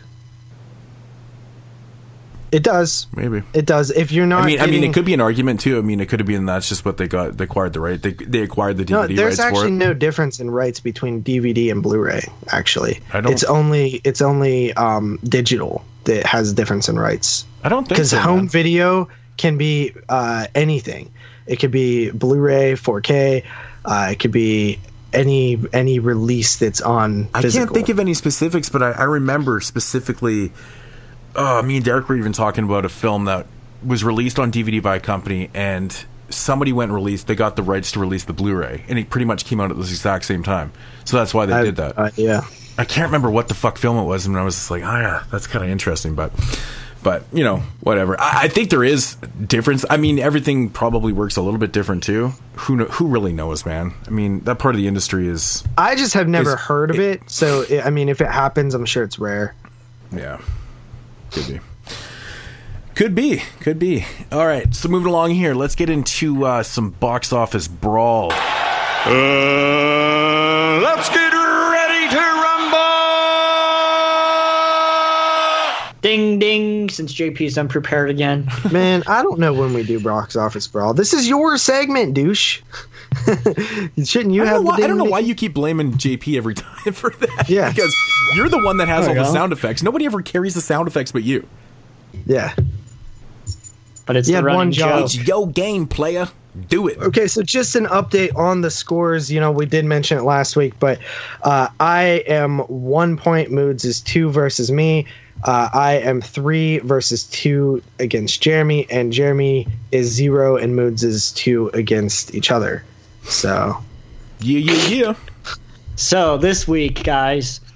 So this week was the number one worst weekend in box office history in the past 15 years. So really, the past fifteen years, In the that's history of the box office, but the last 15 years. yep, yep.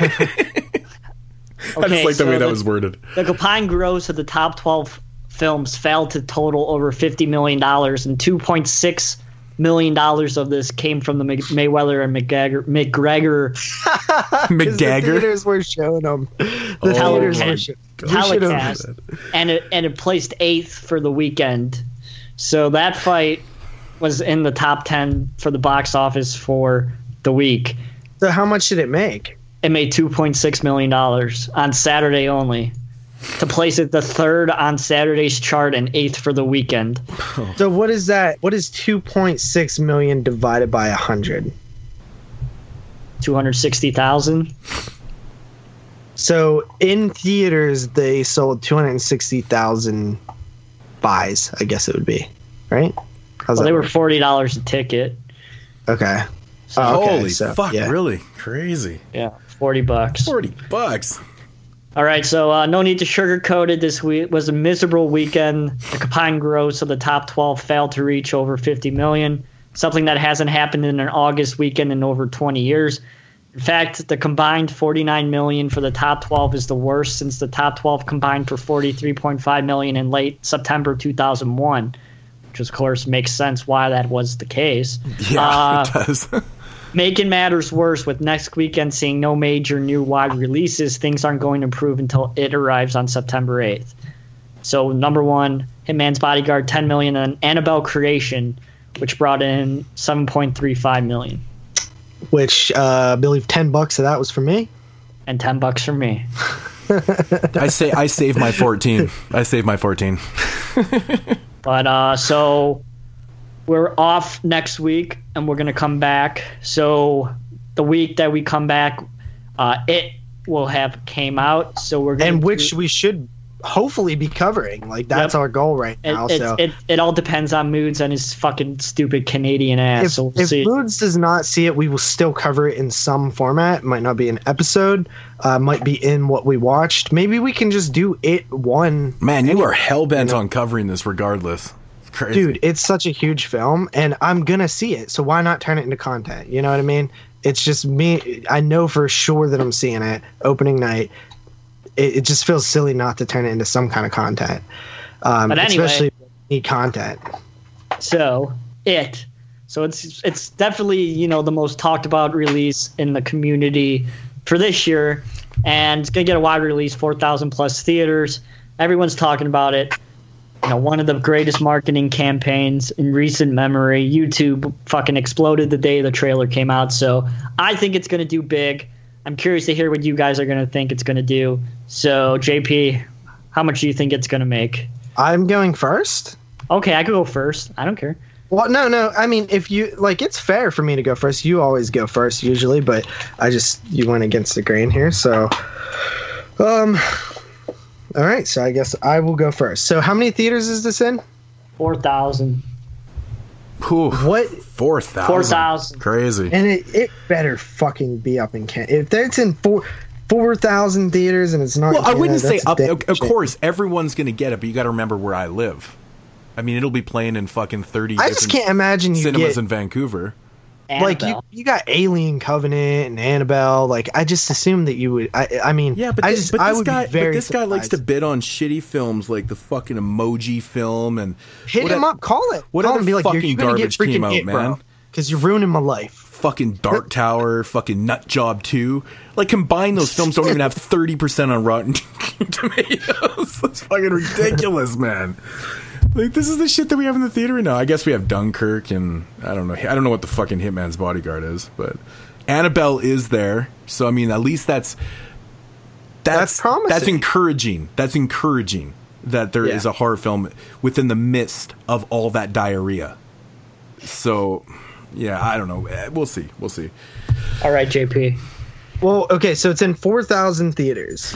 God, I, I didn't think it was going to be in that many. That's fucking crazy. That's that's that's a lot. Like what what is what is else gets four thousand? Like what did the All the Dark Tower have? blockbusters. Like yeah. Fucking anything with Marvel stamped on it. Hmm.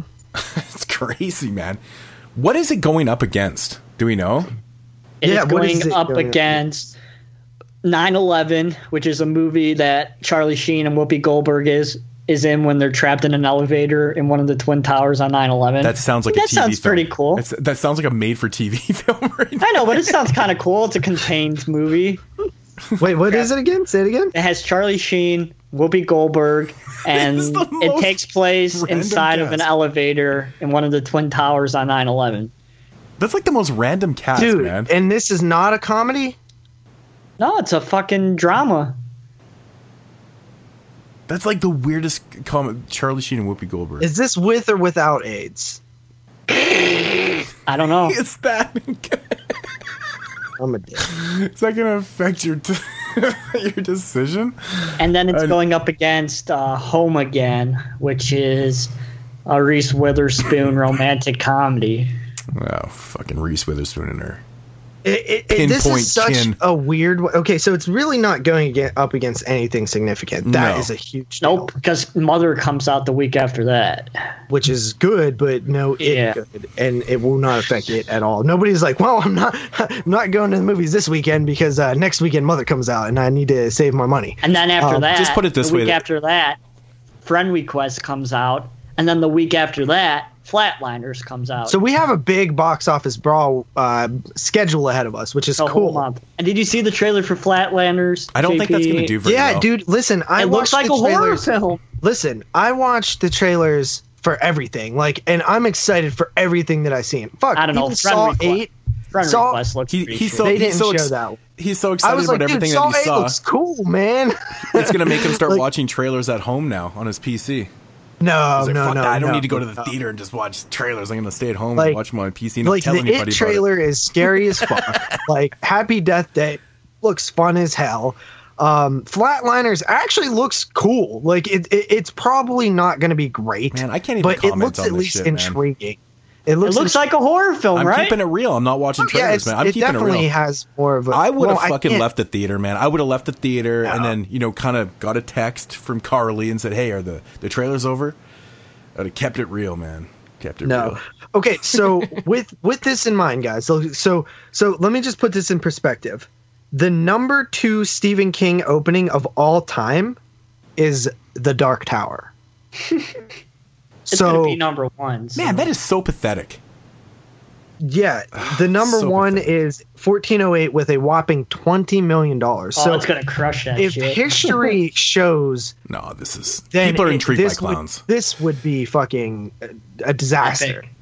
Uh, if if it came in long lines with history, we know that this is going to break history uh, because it has one thing that those other films don't, and that is that it's about clowns and it's about one of Stephen King's best novels, one of his most known novels of all time.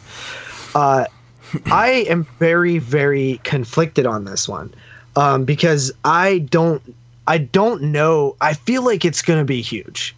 Um, but again, it could be one of those things. What like what is the biggest opening for the year right now? Uh, that would be my Beauty and the Beast. I think. Stand by.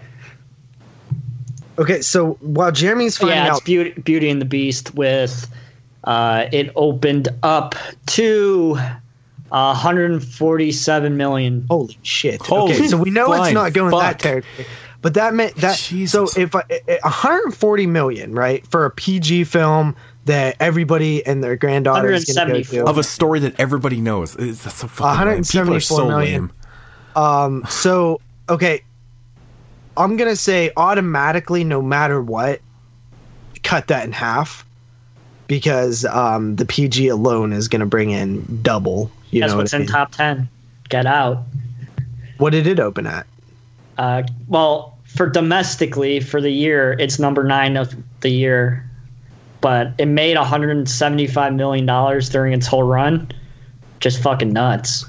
Uh, opening weekend, it made 33 million, and that's Get Out. You know, Okay, but Get Out, I feel like was one of those films that got word of mouth going, and it and it and it just stayed dominant. but that was the opening week. Mm, I don't know, man. I think this one's gonna fucking. What, what did Annabelle do? Thirty five. Yeah, 35. So it only did a couple million under Get Out. yeah, but I think it has a lot more buzz around I it do too. Annabelle. I do too, and that's that's my argument here. Is like the word of mouth with Get Out like helped a lot, but it is already established. People know it.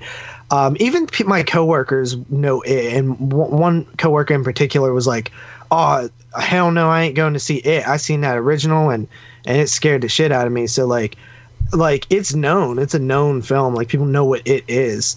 Um, it's uh, I think that the, I think it, it's really gone viral, and I think that one of the cool things about it was, and this is hugely factored into my rating.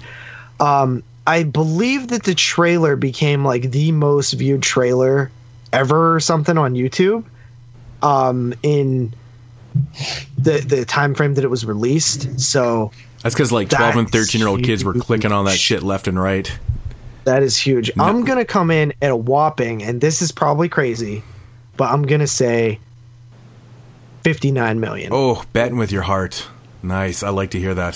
59 million. I'll take It's a little bit point. even higher than what I was gonna go. like, little bit too high. I'm a little bit surprised. Ah, fuck, dude. I don't know, man. Th- Well, I think this with, like- one.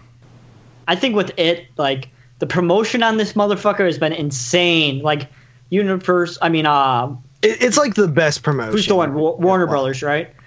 So Warner Brothers has done like fucking mental mental promotion with this mofo. Like they've made like a bus, uh, a VR bus, and they've been like traveling it around the country, like bringing it to all these places. Like back in the day, like Dr. Butcher MD running down the streets of New York saying all this stupid shit like they did back in the day.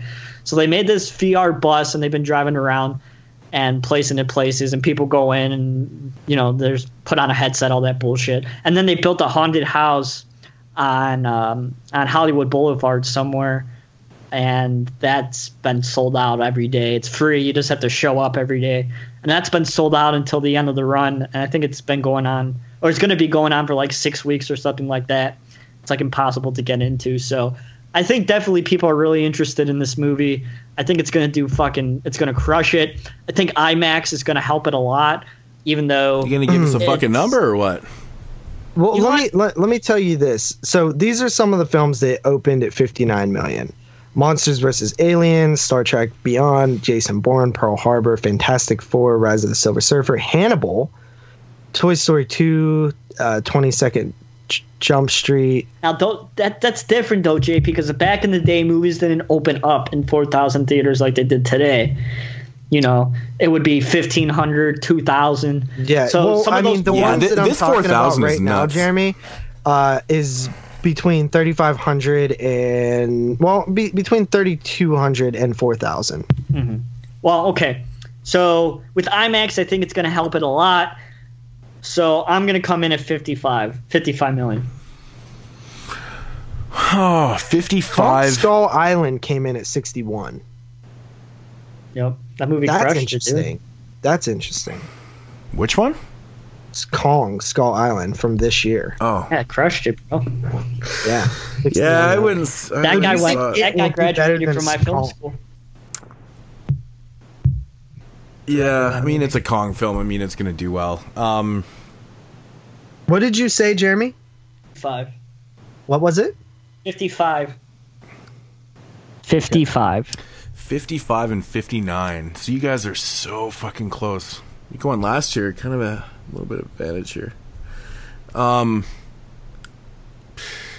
yeah, th- this is a tough one, man. This is a really, really tough one. I, I didn't realize it was in 4,000 theaters. That's crazy talk. I was expecting maybe 28 to 3,000. No way. But why would like why wouldn't I though? I mean, it's Because it's, Wish Upon was in 2,800 theaters and that did shitty. Yeah, but it's still a horror film, though. They generally don't get this type of push. How many horror films this year came out in 4,000 theaters? This one. Get out. exactly my point. Two or fucking no, I think films. this and Split. This and Split. okay, three fucking films out of all the theatrical releases this year. This, that just proved my point. Dude, Split feels so long ago at this point. Yeah, I saw that in the cinema too. Um, so I guess I get a little bit of. I, that's like the only films I've seen all year, right there. Kong and fucking Split. Uh, man, I'm gonna I'm gonna go. I'm gonna say 47. 47. I think it's gonna be under 50, and I, I'm gonna say 47. Split actually only had 3.3 thousand hmm, theaters. What did you say? so say? this is huge. Split only had 3,300. Hmm, it's still a lot. Yeah, it's a lot, but this is No, it's- massive. No, that's a lot. It is massive, though. I can't believe it's getting. Okay, 4,000 what did you theaters. say, Moons? 47. I'm gonna Alright, say so- 47. I think you came in with the smartness because um, it. I think it's kind of silly to go above me. Mhm. You know what I mean? Um, but you have a lot of room to work with, but with being below Jeremy and that far below me. Um, so let's see here. Um, Jeremy, I'm willing to take a bet with you. Okay. Sounds You good. accept? Yep. So 59 versus 55. Yep. I'll take a bet with all you fuckers. I'll take a bet with Moods as well. Yep. I'm on board. And so, okay, just so we have this correct, um, Moods is betting Jeremy 47 versus 55. And whoever is closest wins. Uh, me and Jeremy 55 versus 59. Um, that's very interesting. I mean, if it's under 55, Jeremy is going to take it. Um, and then he has we he has a little bit of room to work with um, if it goes above him as well. Um, so, whew, um, and then finally, uh, me versus Moods. Moods says forty-seven. I say fifty-five. So, um, or I say fifty-nine. Sorry, excuse me. Uh, yeah, so that's box office brawl. Uh, we will be back the second week of September, um, which by then we should have the results. Fuck yeah, man. Yeah, that's that's crazy shit, man. 4,000 theaters. Blowing my mind. Blew my shitter out. Um, this is my most anticipated film, by the way. So you're damn right I want to cover it. Yeah, it's it's one of mine too. Actually, I even admitted that. You know, I'm really curious to see what they do with this. I hope they just they they darken it up mm-hmm. a lot. Yeah, yeah. I'm gonna be missing Ritter though. One of my favorites. No John Ritter. No John Ritter. Saddens me, man. One of my favorites. But anyways, let's move on here. Let's get into some fucking dead mail with the Jew. Yeah, dead mail. So, digging into the Fangoria library, and this week decided to pull an issue from June 2002, and this has Dagon, Dagon, Dagon, right? Moods, you said it earlier. Dagon. Dagon, and No. uh, on the cover, this has uh, Spider-Man, the Lucio Fulci connection. Um, whichever, that's interesting. Eight-legged freaks gets much bigger. The article that I read in the uh, Patreon live stream. So if you guys want uh, something to fall asleep to, you can listen to that. um, Infested get the raid, and Chubby House Satan in the Suburbs. So this is, like I said, from June 2002. So let's see what people in June 2002 were doing in the horror world. So this one comes A from year I'm very familiar with. uh, Jonathan Yes. Watkins. Jonathan Watkins says, hey, we have a dude in the group named Jonathan Watkins. I wonder if that's him. maybe it's him. Uh, last fucked. night I went against my expectations and forced myself to see Blade 2, and I'm glad as hell that I took the chance on it. Blade 2 is not only an improvement on the original, which I really didn't care for, it's an incredible, incredible orgasmic gore fest. So far, it's Del Toro's best film. The whole time, this is in 2002. No Pan's Labyrinth yet. I know. The whole time I watched this, I was reminded of Aliens because, like that masterpiece, this is a film that never lets up and throws everything at you, including the kitchen sink. Uh, David Goyer's script has some minor flaws, but he also written an incredible joyride through the world of vampires and, cre- and created great new enemies that even give all the fams the creeps. Uh, the Reapers are instantly among the greatest horror movie villains ever created.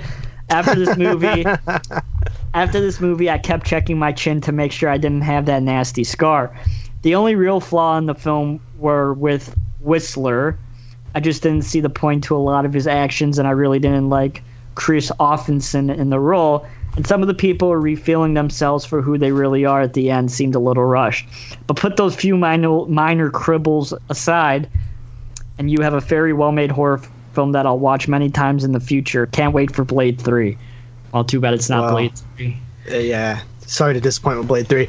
Uh, Blade Two is a good movie. Like I remember when we covered 2002, it was one of my more surprising watches because I was like, oh damn, Blade Two is actually really fucking entertaining movie.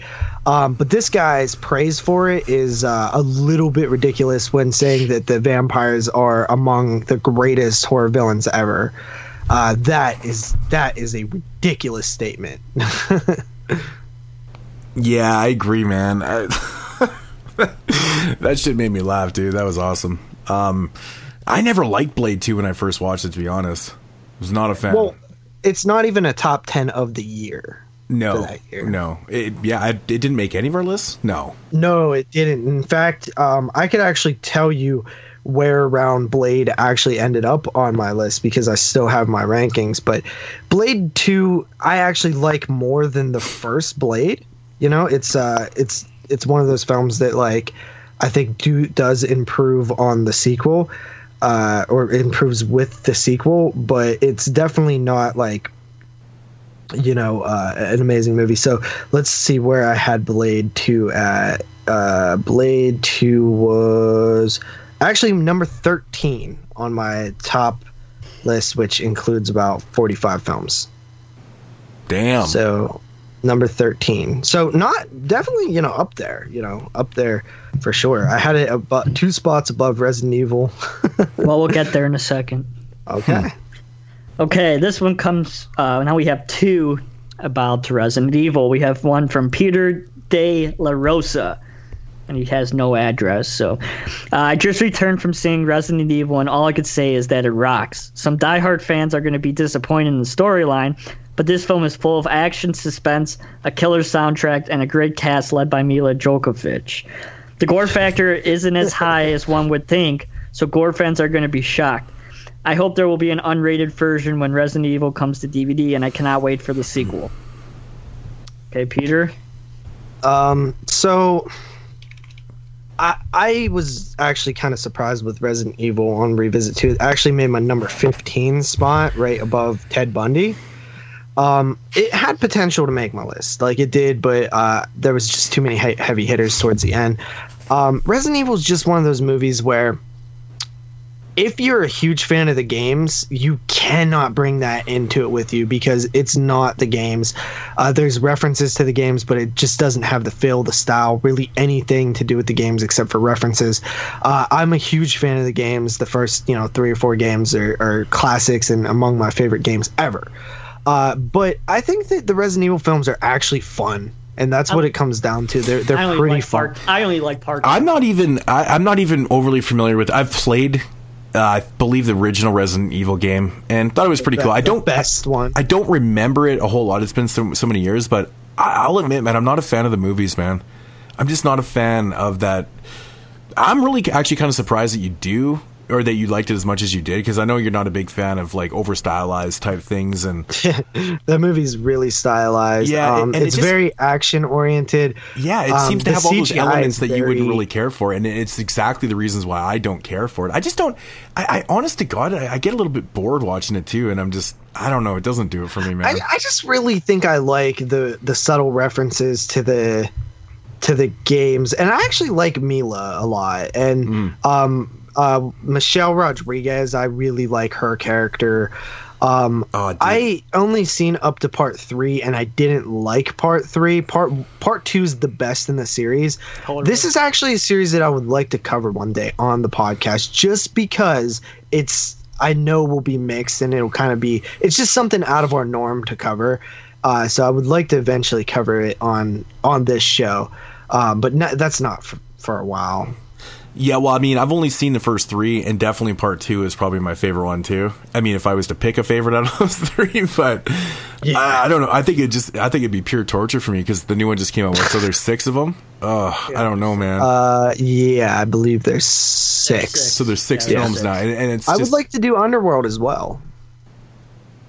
yeah. because those are like those I put those in the same. I lump those in the same vein as Resident Evil, except for I don't like Underworld. very, very much the same stylized Yeah. type films, and yeah, I, I get what you're saying, man. I'm not. they actually annoy like Underworld is even more stylized and actually annoys me. Mm-hmm. Like I used to watch Face Off a lot, and they're Oh, like Patrick jeez. Lucier, the creator of Underworld, Rise of the Lycans, or something, and I'm like, Jesus Yeah. Christ. See, JP, I think this is interesting. This next piece here from Mr. Tad Heathcote. He says, instead of criticizing Resident Evil for all the things it did wrong, I will write one praising its efforts. First off, Resident Evil is a breath of fresh air from recent CGI ruled fare, which is total bullshit because that movie has some of the worst CGI. Yeah, there's a I was just lot gonna say, what the fuck is this guy watching? Though it does use some of its, though it does use some to its T- t- advantage. t- today, Junior. oh, No, it does your- not use CGI to its advantage because one of the first things you see is laser one of the cut. first zombies is CGI too, like the one that is Oh, it's- it's missing fucking half garbage. its head. It's Yeah. fucking Uh, the garbage. zombie and undead dog makeups are executed very well. Many will cry that the movie isn't faithful to the game. That is true in many aspects. However, it does succeed in presenting the same claustrophobic atmosphere that the game creates. Sure, I would have loved to have seen bit. some of the Resident Evil original characters and plot twists, but how much could you expect from the honchos in Hollywood? Being the Living Dead fan that I am, I was very happy to see a homage to George Romero in his films. Part of me wondered where the whole part of me wondered the whole time I watched Resident Evil how this version would have turned out. At least this way, with influence from the cult flicks Romero has created, he is still respected and recognized. Uh, for those who complain that Resident Evil ripped him off, I ask why wasn't the game itself heavily influenced by Romero's work? If so, why shouldn't the movie be? Uh, Resident Evil could have been made a thousand different ways. If I had the director's chair, I would have done things differently. At least this Resident Evil is a little more decent than most of the stuff that gets screen time. Huh. So I think that that dude's a, obviously off base.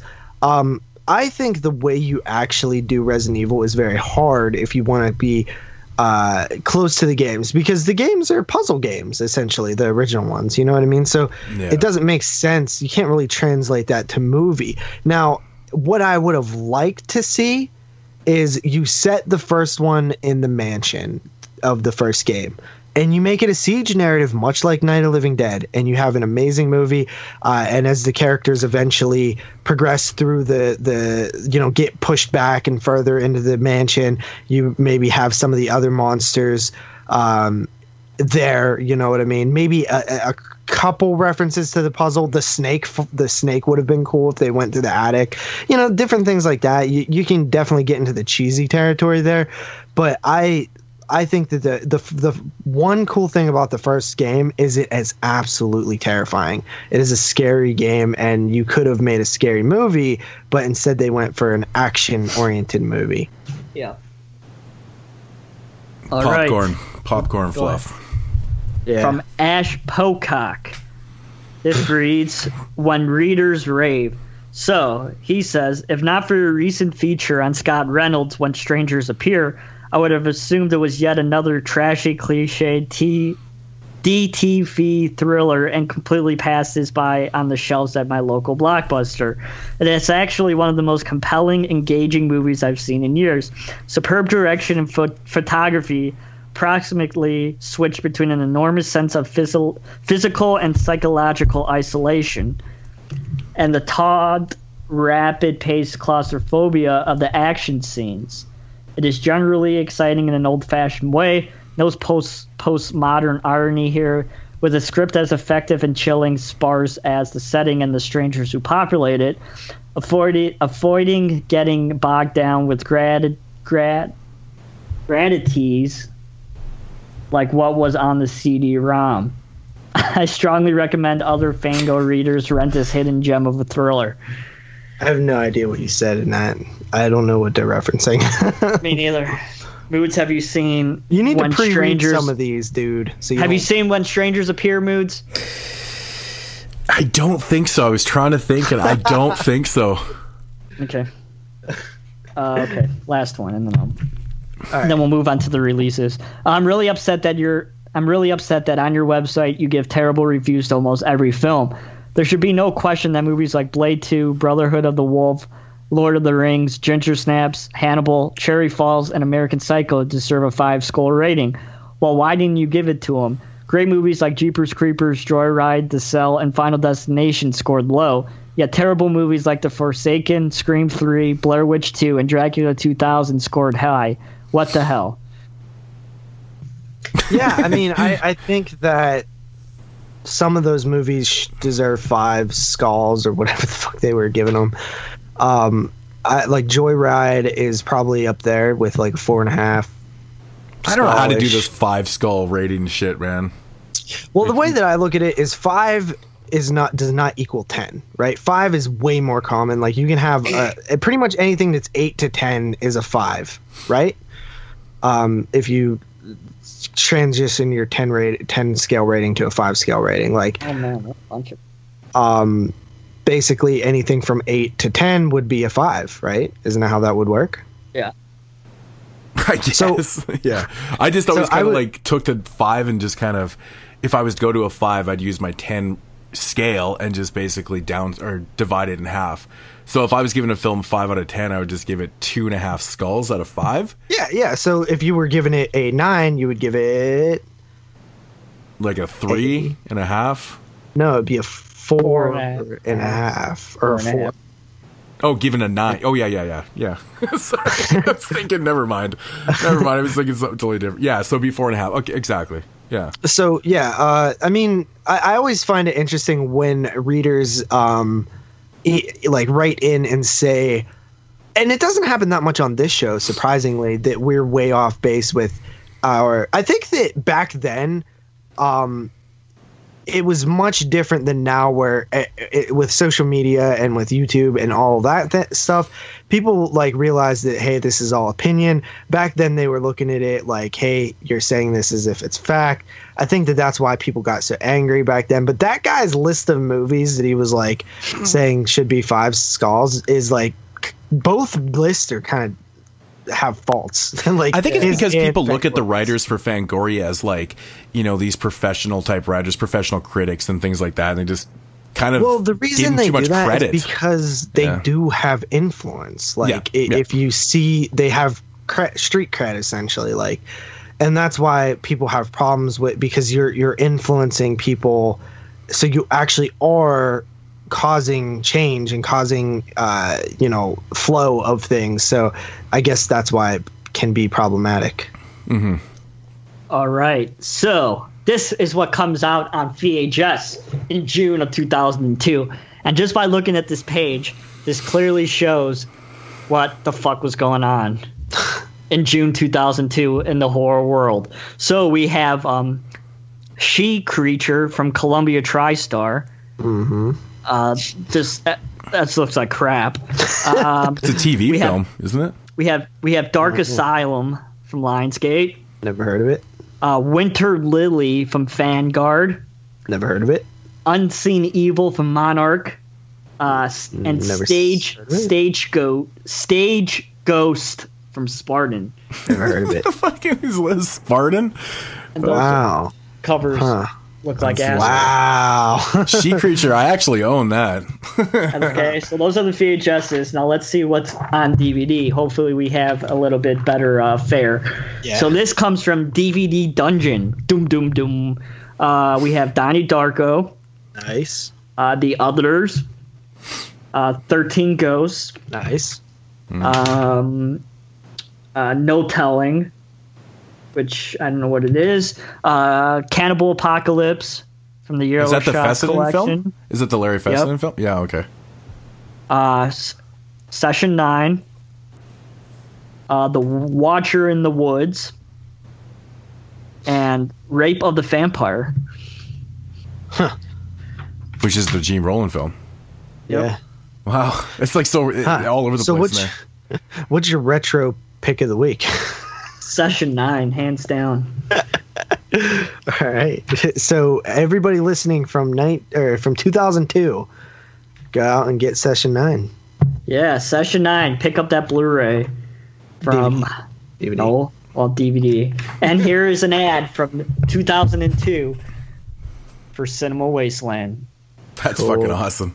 October 4th, 5th, and 6th. 2002 at in Strongsville, Ohio, the same place where it is today. Yeah, it's always been there. Same shit, Tickets. everything. Yeah. Tickets, ten dollars for a three day pass. Ten bucks for three days. Mind you, it hasn't gone. I mean, really, it's what thirty bucks now. So Yep. that's not too bad.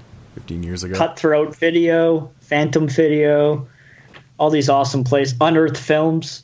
So some places that are still Yeah. around. Unearth's been around forever, huh? So They- That's is about the time they came out too. That's interesting. That's cool. that is Dead Mail from June of 2002.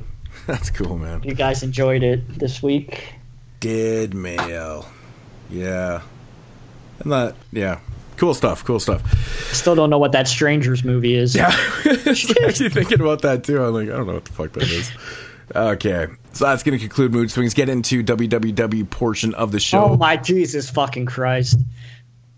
what we watched. How hard is it to say? Use the same amount of breaths to say www. then You can just say what we watched. Because WWW sounds cooler. It does sound Triple cooler, man. W.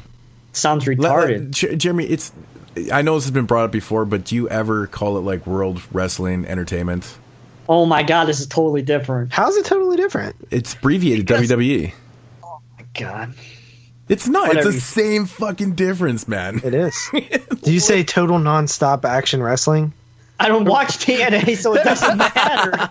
exactly. Because no, you sound like such a fucking nerd when you if you would say that out loud. Only redneck losers like Jerry watch that shit. I don't watch that shit. Ah, good shit, man. Do you do you say you're going to the Department of Motor Vehicles? There's a point where pe- that we abbreviate these things that just sound cooler. Yeah, yeah. Definitely Come on, sound dude. cooler. uh, yeah, man. Who wants to go first here? I'll go. So, uh, the one and only film that I watched this week, besides the things that we were covering, uh, is Annabelle 2 Creation, or just Average. Uh, Jeremy says this film is average. Um, one, he's wrong. Okay, and I'm gonna break it down. Uh, so the synopsis basically, um, Jeremy gave a huge spoiler away in his review. um, that was really annoying to me uh, because it does it's a reveal at the end of the film. So like I knew that going in. You said um, how the Annabelle doll was essentially created. Um, and that's a huge spoiler because it's a reveal. How's that a reveal? Because the wife reveals it at the end, and it's a huge. But you scene. see it in the beginning, though. no, you see how they make the doll. You don't see what the doll is when it's possessed. Uh, you gave away why that happened. Oh, that's some shit. You did. You did. You spoiled it for me, Andy. Um, so uh, basically, um, we have a, a, a couple. I mean, to be fair, it is kind of not a huge twist or anything. Like you can kind of put it together. That's what's going to happen. But it, it just if there was a little bit more mystery, without being spoiled, you know, it probably would have flowed a little bit better. But it's not a. Oh, Suck my cock. I didn't ruin that fucking movie for you. Don't give me that no, shit. you didn't because I still really like the movie. Uh, so it it follows. Um, it's set. I, I think it's set in like the 40s or 50s. I can't really tell. There's like a jump forward in time, like 12 years. Uh, but it's basically on a farm where there's this you know old school couple who have a baby, uh, husband and wife, a, a little girl, uh, and she's tragically hit by a car.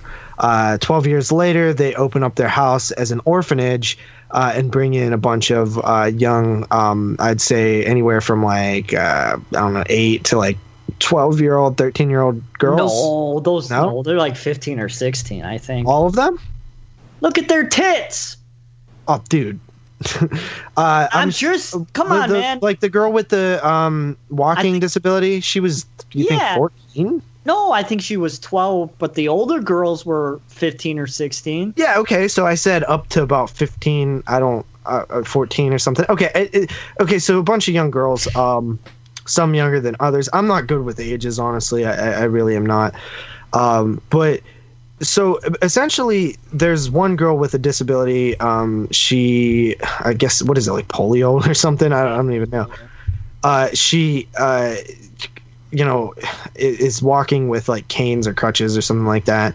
And essentially, it's a haunted house flick. You know what I mean? And to me, um, one thing that automatically makes this film above average is the the camera work. Uh, very very good camera work. There's a lot of flowing shots that go up over things down. It, like dude, the camera shots alone and the sound design make it above average, hundred percent.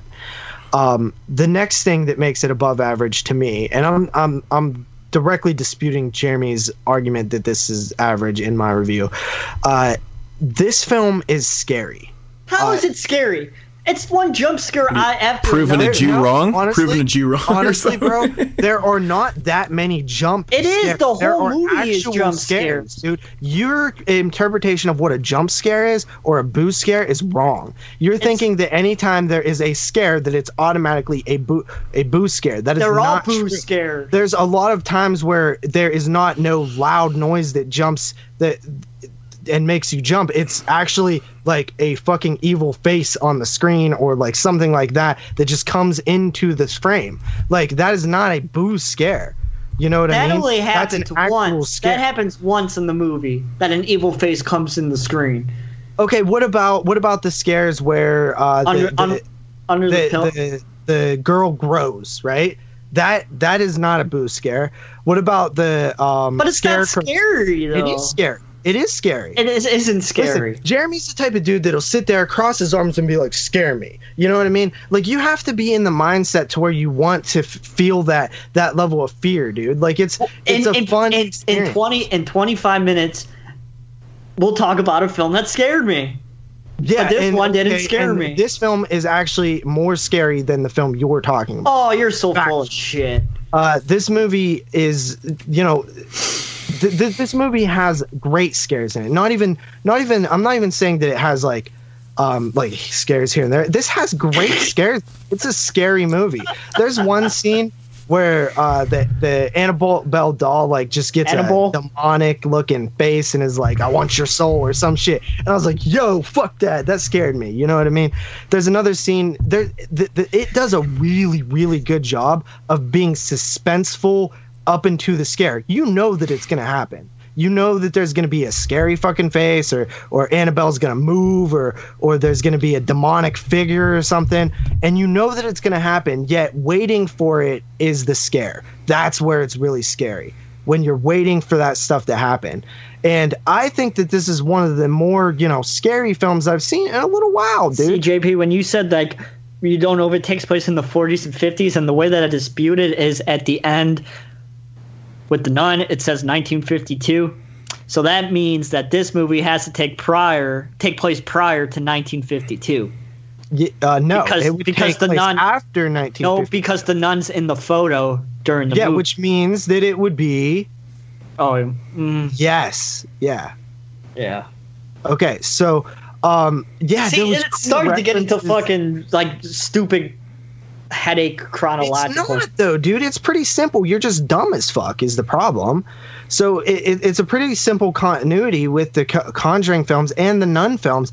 I thought the reference to Nun was great. I thought that that was one of the coolest parts of the movie because it's like you know where you know what's coming next. I like that they're creating this little universe out of the Conjuring films. Uh, I now, think which that- now, did you notice both of the nun references? I mean the one at the very end of the film. There's another picture. One Uh, oh yeah, yeah, yeah. The um the the wheelchair. There's one when she's looking at the picture Uh-huh. of the nuns in the monastery, and she and I, I forget what character. I think it was the the older. Yeah. he says, "Who's that?" Yeah, and she's like, "Oh, I didn't notice that person." Yeah, it's the nun. yeah, that's the, the I love that one. That's Yeah, yeah. the best reference. You- but you Uh, gotta pay attention to it, you know. Oh yeah, yeah, for sure, for sure. Um, but I think that um, the setting to this film is really good. Jeremy mentioned that he thought that the film was really boring up until a certain point, but to me, I think that all that character development was good. You actually do feel bad for this little girl. Like she's she's uh, you know and she's uh, uh, i guess handicapped and she's you know there's these girls that are mean to her and stuff like that there's a really scary scene with um the two girls under the blanket and That's they the hear one- the that's, bell? That's what I said. That's the only one where the face pops up on the screen. Is that, one. shit's scary. I don't care. Um i i i honestly really like this movie dude. Like i'm not gonna lie. Like it's not the conjuring um but it is it is very entertaining to me. Uh, i have not seen the other annabelle. I haven't but i can't imagine that it was this good. Um because this one sucked Yeah, it's horrible. this one to me uh, is a highlight of the year for me. I Oh. really loved Annabelle creation, uh, and will it make my top ten? I don't know. My top 10's kind of uh, heavy right now with films, but I'm coming in an eight out of ten for Annabelle creation. Solid watch. Five, two, and eight. Wow, you guys are just worlds apart. Awesome. Jer- Jeremy. I can't wait to Jeremy watch it. is one of those annoying viewers that'll sit there and and and be like one of those people that won't let themselves get into a movie and get kind Oh, of that's creeped so out. bullshit. I got You're into like, you know what? Three. You're like, you cross your arms and you're like, this ain't scary. This ain't 'Cause it's scary. You're one of those dudes, man. You know what, man? I'm gonna fucking watch it tomorrow. I'm gonna go to I'm gonna go to the cinema and watch it. And I mean, I won't review it on here because I think you guys have covered that. Listen, I But- love, I absolutely love, I, I honestly love movies in today's time that literally the entire movie's intentions is to scare you because it is so much of a lost art. And it's one of the primary reasons I got into horror in the first place because I like to be scared. And it's such a rarity that it even happens now. And that's why I liked Annabelle 2. And that's why I'm looking forward to it because it looks like it's a film that's intentionally trying to scare you. And it is a complete lost art, especially on the indie level. It's almost non existent. Um, So I'm, I give it credit for that for sure. Carly gave it a 7 out of 10, just for those of you. I, I have I have a distinct feeling I might come in around a six. Probably. Yeah, I'm not going to go with any preconceived. I wasn't. Yeah, I mean, it's kind of hard not to right now since I've listened to both you guys review this. Shit creepy, honestly. They do scare me a little bit. Not in real life, you know. It's, I don't find it uh, practical, but I, I, the way that I watch these movies is I say, "What if I fucking seen that?" You know what I mean? And if I seen that, if that really happened in front of me, I would be fucking so scared. And that's how these films are effective to me. And that's why I found footage films that are scary, honestly, are effective for me. Yep. Yeah, interesting. Jeremy, All right, JP. Promise is a promise. So last week I promised JP that I will watch this movie, and I did. From the year 2014, released in 2017, film by the name of Bag Boy Lover Boy. So, what can I say about Bag Boy Lover Boy? Very peculiar movie it's a it's a different kind of a movie. If you guys are fans of films like Chocolate Strawberry Vanilla and uh, Worm and films like that, this film has a very similar kind of a uh, feel to it. Uh, similar kind of premise with an out- offbeat character, loner in society. Um, but it's done in a different way. Kind of compared it to an Italian sleaze film a little bit, but that's probably a shitty comparison. But it kind of has that kind of feel Yeah, towards the middle of the film a little bit. So we follow Mr. Albert. Albert, like I said, is an offbeat, weird character. You could tell his IQ isn't the highest. He's just floating around in society, just getting by. He works in a hot dog stand, and he is approached one night by a heavyset gentleman, clearly maybe a little bi, named Ivan. And Ivan is a photographer who is a dude who takes fetish photography and he approaches Albert to come to his studio to participate in some of this uh, photography because Albert just has that look. I don't get it. But he ultimately pretty much brainwashes Albert in a in a different kind of a way to, you know, kind of tell Albert that he should become a photographer, or Albert believes he should become a photographer, and he follows uh, certain traits that Ivan does in his photography, and it totally gets out of control near the end of the film. And that's basically your plot. Uh, this movie is once again it's a, it's a kind of a movie where the main character has to do a really really great job to pull a movie off like this. Just like Chocolate Strawberry Vanilla, that guy did a really great job. Uh, this guy does a really fantastic job as well. He's really good. He has that weird look. He has that weird speech, the way he talks. Um, and I just thought he did a really really fantastic job.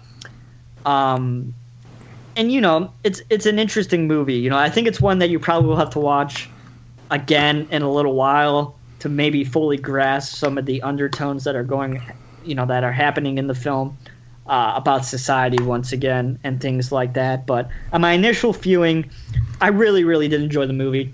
It's very weird, very quirky. I love character pieces. It's it's some of my favorite films to watch and the movie is not low budget whatsoever. I mean, it clearly doesn't have that big of a budget, but it's very polished, looks really great. Cinematography is really good. Everything does not scream low budget whatsoever. So I had to give him that. You know, the movie it looks like a movie. So um, if you guys get a chance, check out Bag Boy Lover Boy if you like character pieces. I think you'd enjoy it. Uh, it's a little short. It's only 78 minutes long. Uh, probably could have been fleshed out a little bit more. I think But- that's one of the No, um, I- I- positives about I it. I disagree. Yeah. that it's short. I disagree. Yeah. Disagree with what? That it could have been fleshed out longer. I think the running Oh, time was perfect. Yeah, Yeah. me too. But uh, if you guys get a chance, check it out. Another great release from Severin. I love that they're releasing some of these independent films. Did this one, they did Feed the Light. So if you guys get a chance, to check it out. Give it a shot. I come in at an 8 out of 10 with that one. Man, I almost, what- I almost lost my shit, man. The part when, when he first starts directing that one girl, and he's treating her like how he was being treated by the other photographer. It's, it's I, just it's just such an uncomfortable. Every time that Ivan is taking photo- uh, photographs of Albert, it's so uncomfortable. I don't know why, but I was sitting there and I was. It's, It's just a because Albert very is like- uncomfortable moment because he's such an awkward person. He's such an perfectly awkward cast, character. but that's why he was. That's Just- why his character in the film was picked up because he's so awkward looking. Right, just he was perfect for those off type of the fetish screen. film. You know. Yeah, I, I I called it like a cross between like May and like Napoleon Dynamite or something. You know, Yeah, yeah. it's it's a really good flick. Um, I came in and I actually came in at eight two, but I actually raised my rating uh, to eight point five after thinking about it because the movie kept staying with me. I kept thinking about it for a few days, and and usually when that happens, I come up another half point. Yeah, man, that is. I absolutely love character-driven pieces like that that are awkward to the point where you just have like this kind of smiling grin on your face the whole time. Like Yeah. you don't really I mean- like you. You literally feel almost. You feel almost. You know, like when you when someone does something embarrassing to the point where you actually feel embarrassed. That's Yeah, how I get that feeling. it is, I get that feeling when I'm watching the film. I almost feel for him. I'm just like, damn. Yeah. But it's his acting that really sells it, man. It's it, like JP Mm-hmm. says, he's cast perfect. He has that really awkward. He's just aw- he's not only awkward looking, he talks awkward. You know, he did everything about him just Mm-hmm. screams awkwardness. And That the acting that- sells this whole story so well. He's fucking that shit perfect with the for it. burgers, man. It was just making me laugh.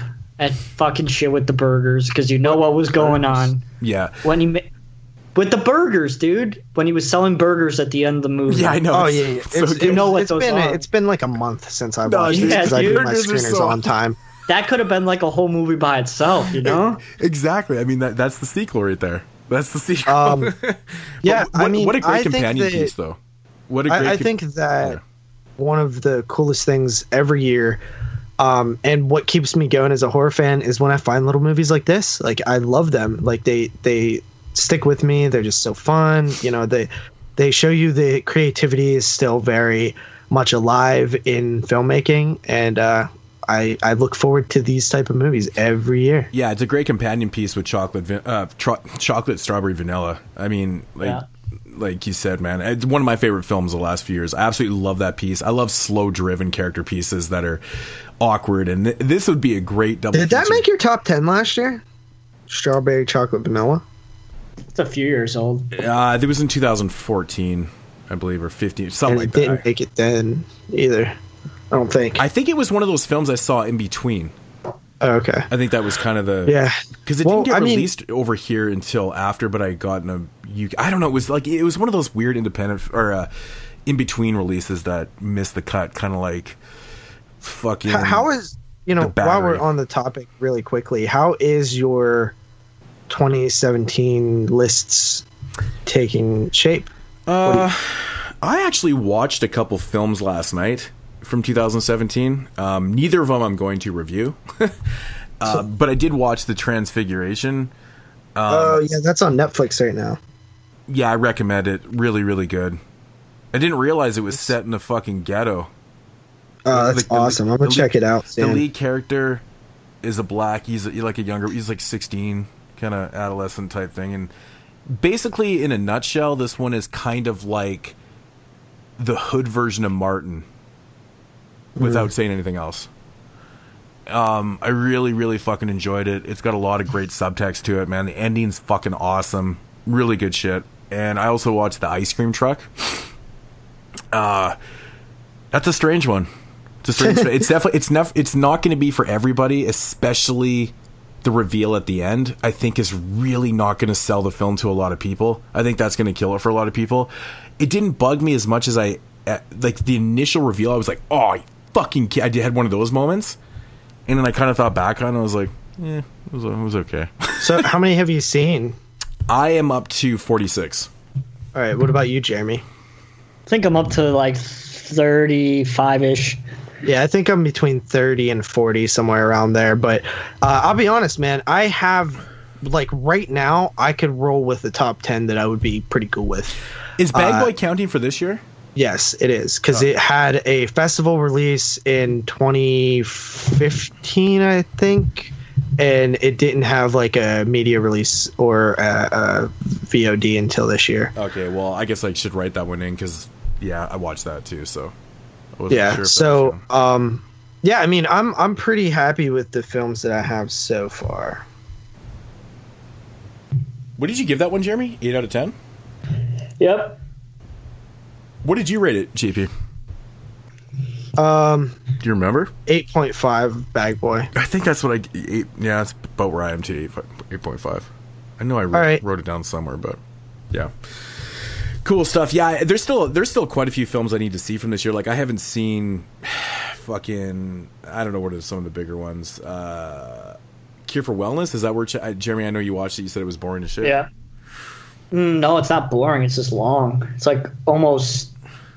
It's like two hours and 40 minutes or something. Or was it Life? Was that the one you said was boring? Life. Yeah. That's the one over I I hated that movie. I think I've caught up on a lot of the big heavy hitters, so I'm not doing too too bad right now. But alrighty, so getting into my Italian stallion of the week, of the week of the show. Uh, this is coming from 1970, directed by Massimo Dallamano, and we are actually going to be covering this awesome director during uh, the next Italian month. And this is one of the films that we are not doing. Dallamano actually doesn't have that big of a filmography, oddly enough. He only directed films for like about a decade, which is kind of a shame considering how many good ones he really did have. Not really 100% familiar with his story and why he stopped directing because he died like 30 years later or some shit. I don't know. Um, but um, but this one is called uh, The Secret of Dorian Gray. Uh, if you guys are familiar with the Dorian Gray story, uh, the it's based on a book. Um, Oscar Wilde's famous novel, probably one of the most famous books around. This the the book has been adapted into films like I, I it's uncountable. I think the first one might have been in the 40s.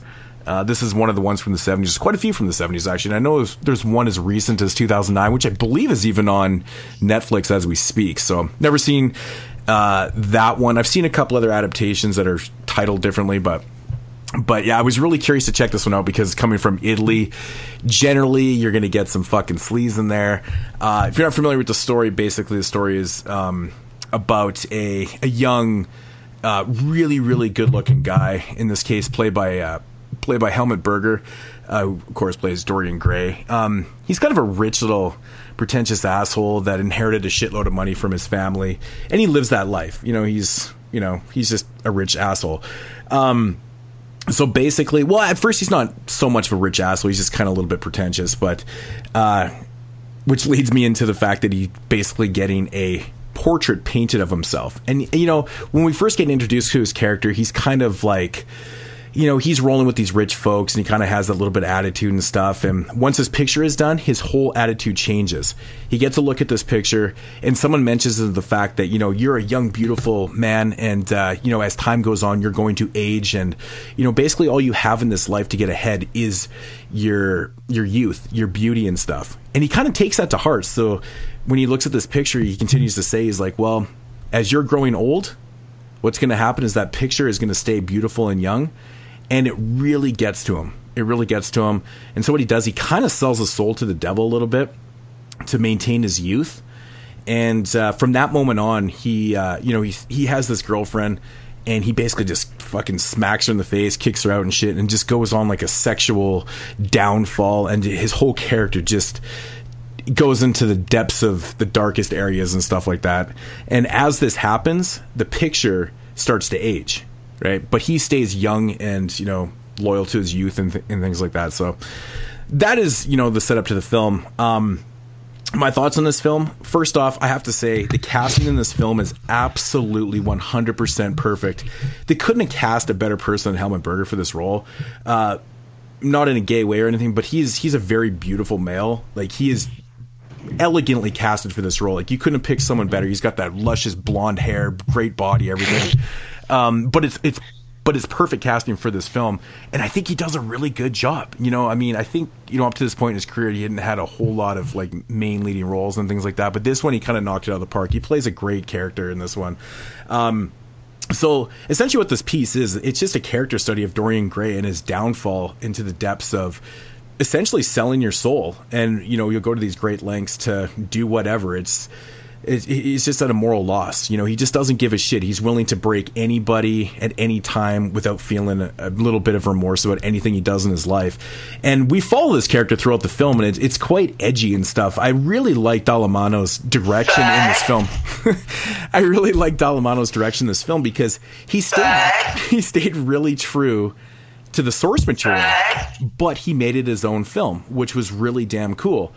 Um, you know, of course, being an Italian film, it's going to have its sleaze and stuff. And I had always heard going into this film that it was kind of pornographic.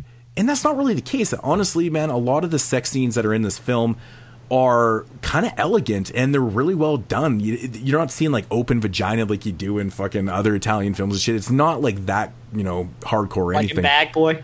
Yeah, you know, you're not seeing that type of shit. Actually, the sex scenes are pretty modest. They're pretty modest. You know, they're pretty subtle and stuff. And I was like, okay, there's quite a bit of them because I mean, the film is very sexually, um, orientated. That's just what it is. And the thing about Dorian Gray, I'm not sure in the source material. I'm sure it is in the source material, but he actually is a bisexual man. And there is a couple odd scenes in this film that are beautifully shot. There's one scene where basically just looks at this black dude. They go into the bathroom and they're taking a leak next to each other in the journals and they're just staring at each other. I'm just like, oh my god, it's like the most awkward fucking scene you ever saw. But, um, but yeah, no, it's just it's really really well shot. Like I mean, if you guys are familiar with uh, Dallamano's work and his giallos and shit, you know exactly what I'm talking about. This is a, the, this film actually came before Solange and you know Daughters and things like that. So I was quite shocked to see how well this film was constructed. I think it's a little bit too long for its own good, though.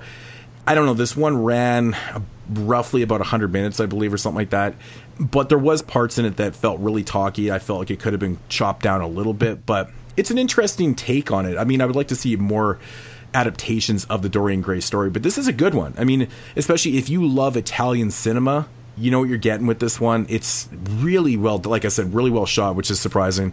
Um, I mean, not surprising, but you know, for Dallamano, I mean, it's not really that surprising. But uh, yeah, it's an elegant film. I really enjoyed it. The ending's pretty cool too. It's got a really dope ending. I, I really enjoyed it. So um, I'm going to come in at about eight, uh, eight out of ten on this one. Berger sells this film big time. They couldn't have casted it any better awesome stuff. So give it a shot, man. Give it a shot. Coolio.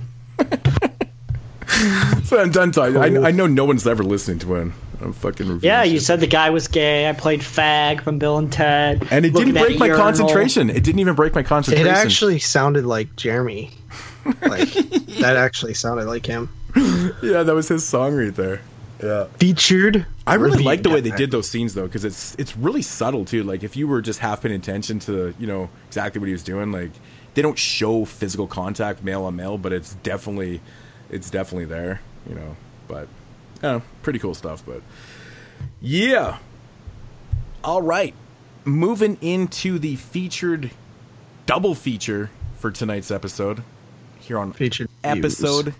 111 we are going to take this to north of the border for you guys, right to my stomping grounds, right to my stomping grounds from Vancouver, right to uh, from 2011, Grave Encounters. So, Jeremy, why don't you enlighten us on your love for this film? Well, first, let's do synopsis. Okay, I guess we can do that little bit of a short synopsis here. Uh, further ghost hunting reality show. A production crew locks themselves inside an abandoned mental hospital uh, that's supposedly haunted, and it might prove to be all true. Yeah. So when did you first see this, Jeremy? First saw this came out in 2011. Sitting in my room, fucking like 11 o'clock at night. All the lights are off. This movie literally scared the living fuck out of me. Mm-hmm. It was it's so much the one film that scared the shit out of me just as much as The Strangers did, but five years, six years earlier. Like, like you say, like I watch movies and I don't get scared. I cross I, I my arms and I sit there.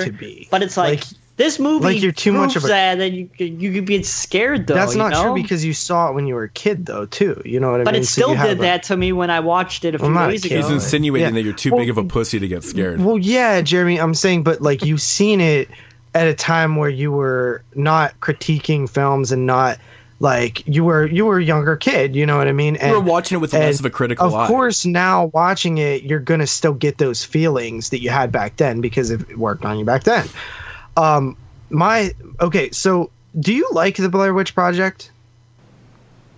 It was in my top. It was my number two most overrated movie ever. Okay, Doesn't, but do you like it? Yeah, I like it.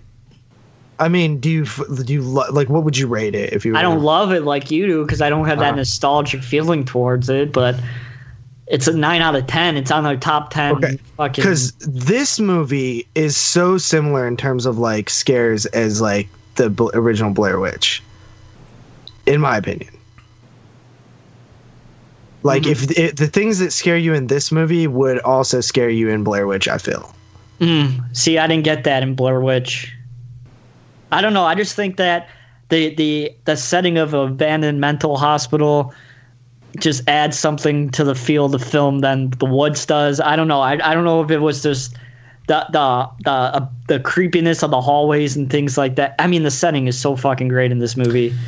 It's so good. I just don't know if it if the open space of the woods, even though it's like a maze, the open space of the woods had the Mhm. same claustrophobic feeling to me than uh, a mental hospital that can't Aw. find the exit. See, I, I never really put, I never compared the two at all. But you know, if you want to compare the settings um, of the, you know, the woods and this abandoned hospital, you know, it's still that confinement. Either way you look, it's that isolation, that confinement. That's it, it, to me, they're comparable, man. I think they're both scary in their own ways.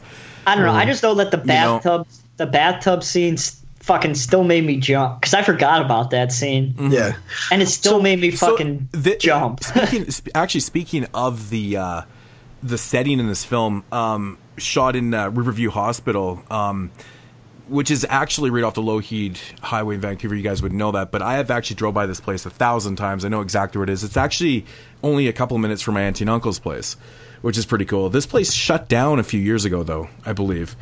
What's it um, called? It's Riverview Hospital. And it's fucking. Th- this place is like a monstrosity. It's huge. it's so fucking big, dude. Like it's insane. Um, I do know that there, it's it's been used in lots of films and TV and things like that. I know the X Files film there. Um, it's probably going to become more common considering I think it's abandoned now, kind of thing, right? So, or it's been shut down. So, um, as far as I know, there's probably nothing in there. I don't really know, but uh, yeah, it's a cool, cool ass place, though, man. I Really, don't know. really nothing fucking cool. Nothing scares me more than mental hospitals. I don't know. Something about them like just gives me the willies. Is it is it the fact that it's a hospital? Yeah, I It's just- guess just the whole that, but it's just idea? like it's just like most of the time they're.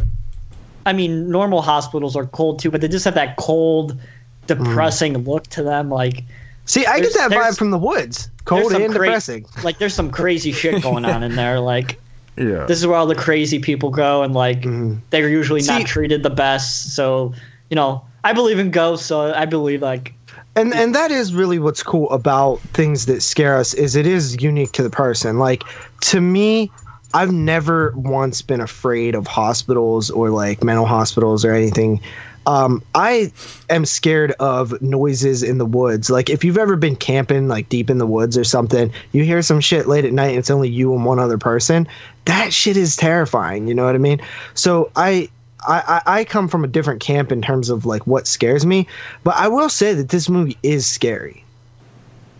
Yeah, it's dark and it, I thought it was executed really, really well, man. It doesn't have Mhm. that just. It doesn't have those cheap scares and things.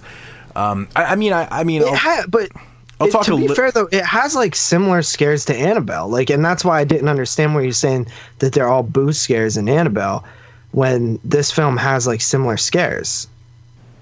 is it I don't know. accompanied? Really Does Annabelle really have those only, like- scares where you know the the score you know thumps in? It's got that huge kind of kick drum, and you know the score just goes overpowering in your mind and stuff. Because this film Um, there- didn't there's really a- have that. Well, I don't know. Like, okay, like the one where the girl's like face turns. Like, isn't there a loud noise with that? I mean, there could be. I mean, it's there's not. Yeah, like I'm- I'm almost abundance. certain there's there's not like a full abundance, abundance to it, man. The but score that, is that's pretty kind of more so how Annabelle's are. And there's some hmm. legitimately not loud noises at all with them too. There are a couple that there is a loud noise with it, but it's like the, like for example, like Annabelle, like it's a loud. There might be a little bit of score to it, but it's a voice too. It's like a loud like like ah, I want your soul or something. You know what I mean? Like it's fucking terrifying to me. But this film, um, I think that honestly, like the one thing that I really liked about it was um, the the use of camera. You know what I mean? Found footage to me. I've went from oh yeah I like found footage when they're done right to a full fledged found footage fan. I love found footage fil- films. They get under my skin and scare me more than most type of movies.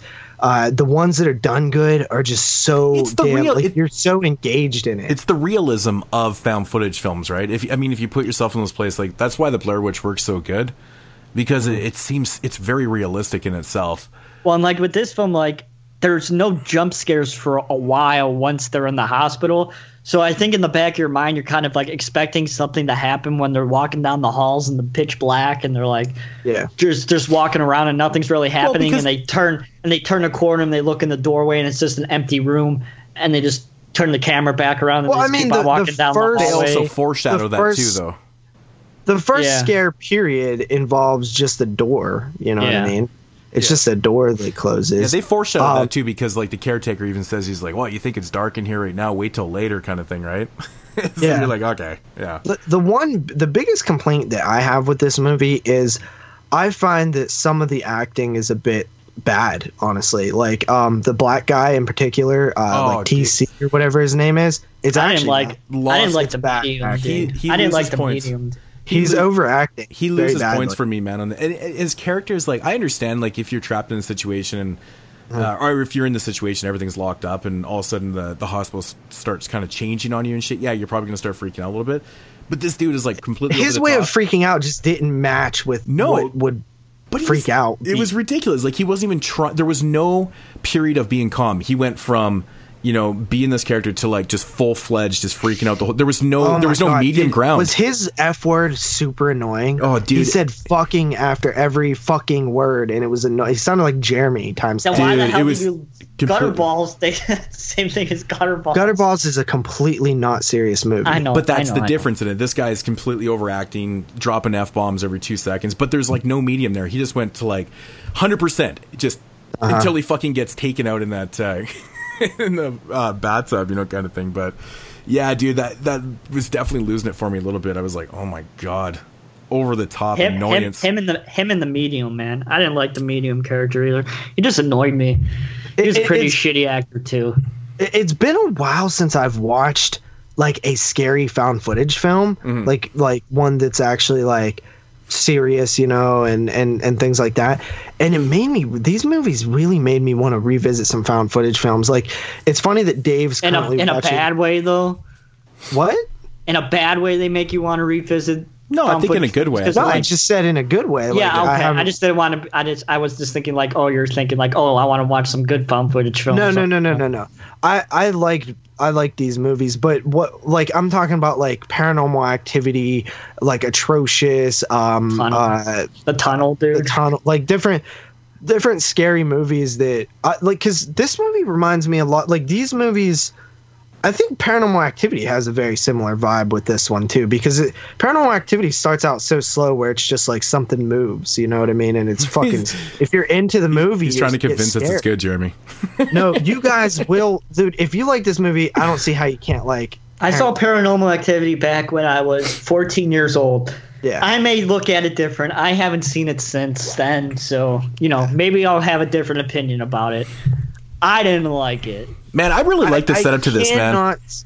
You not you guys not liking it if you like these type of movies. I'm not even a big fan of like, you know, reality shows and things like that. But this whole reality show type, I, I guess in a way it is kind of, you know, ghost hunting. It's, you know, it's very. It- you know what's funny, dude, is type. in my head I knew that was what these movies were about, Mm-hmm. and in my head I just always I felt like it's cliche because I've seen it done so many times. Yeah, yeah. and I don't know if it was done before this, after this, if but no matter what, this one does it well, whether it's been done before or not. Like, so I actually really like the setup, even though I thought it was going to be lame and cliche. Yeah, I mean, it, it's the way they set it up, though. I, I like how they're going around and they're interviewing everyone that's around the abandoned hospital and stuff, and then they come to the garden or to the character or not the garden, the gardener or whatever, Caretaker. and he's like, he's like, so, um, have you seen any ghosts? He's like, no. so Yeah. they just stop rolling. They're like, they pay Well, that was in the second one. That's in the second one, bro. Oh no, oh, no. Do you have any piece? Do you have any petty cash still? Yeah, I No, what the fuck Yeah, you that's in the about? first one. It's in the first one. Yeah, exactly. Right. And and then it's I just like the tone switch because at first like you kind of you're kind of on board with the lead character here, the, the host of the show that he's he's really into this, but you can tell he's a little bit cynical and he's he, he's not like a hundred percent like I don't know, man. There's just something about his character is coming off like kind of. Well, he's kind of bullshitting it too. Like he's He playing it up. But then I love when they believe it actually either, show you it straight up that he's like, "Okay, you need to say that you saw a ghost," and he's like, and he's like, Yeah, I saw a ghost through that window." I saw a ghost over there," and he's like, "Oh, this might be one of the biggest hot spots ever." yeah. it says I, I. I love that. I love was it good. because it's like The those shows are such bullshit, and people just Yeah. love them. They were poking fun at it big time, and it worked. It was a great tonal Yeah. switch because at first you're not 100% sure if these guys are fully on board with what they're doing.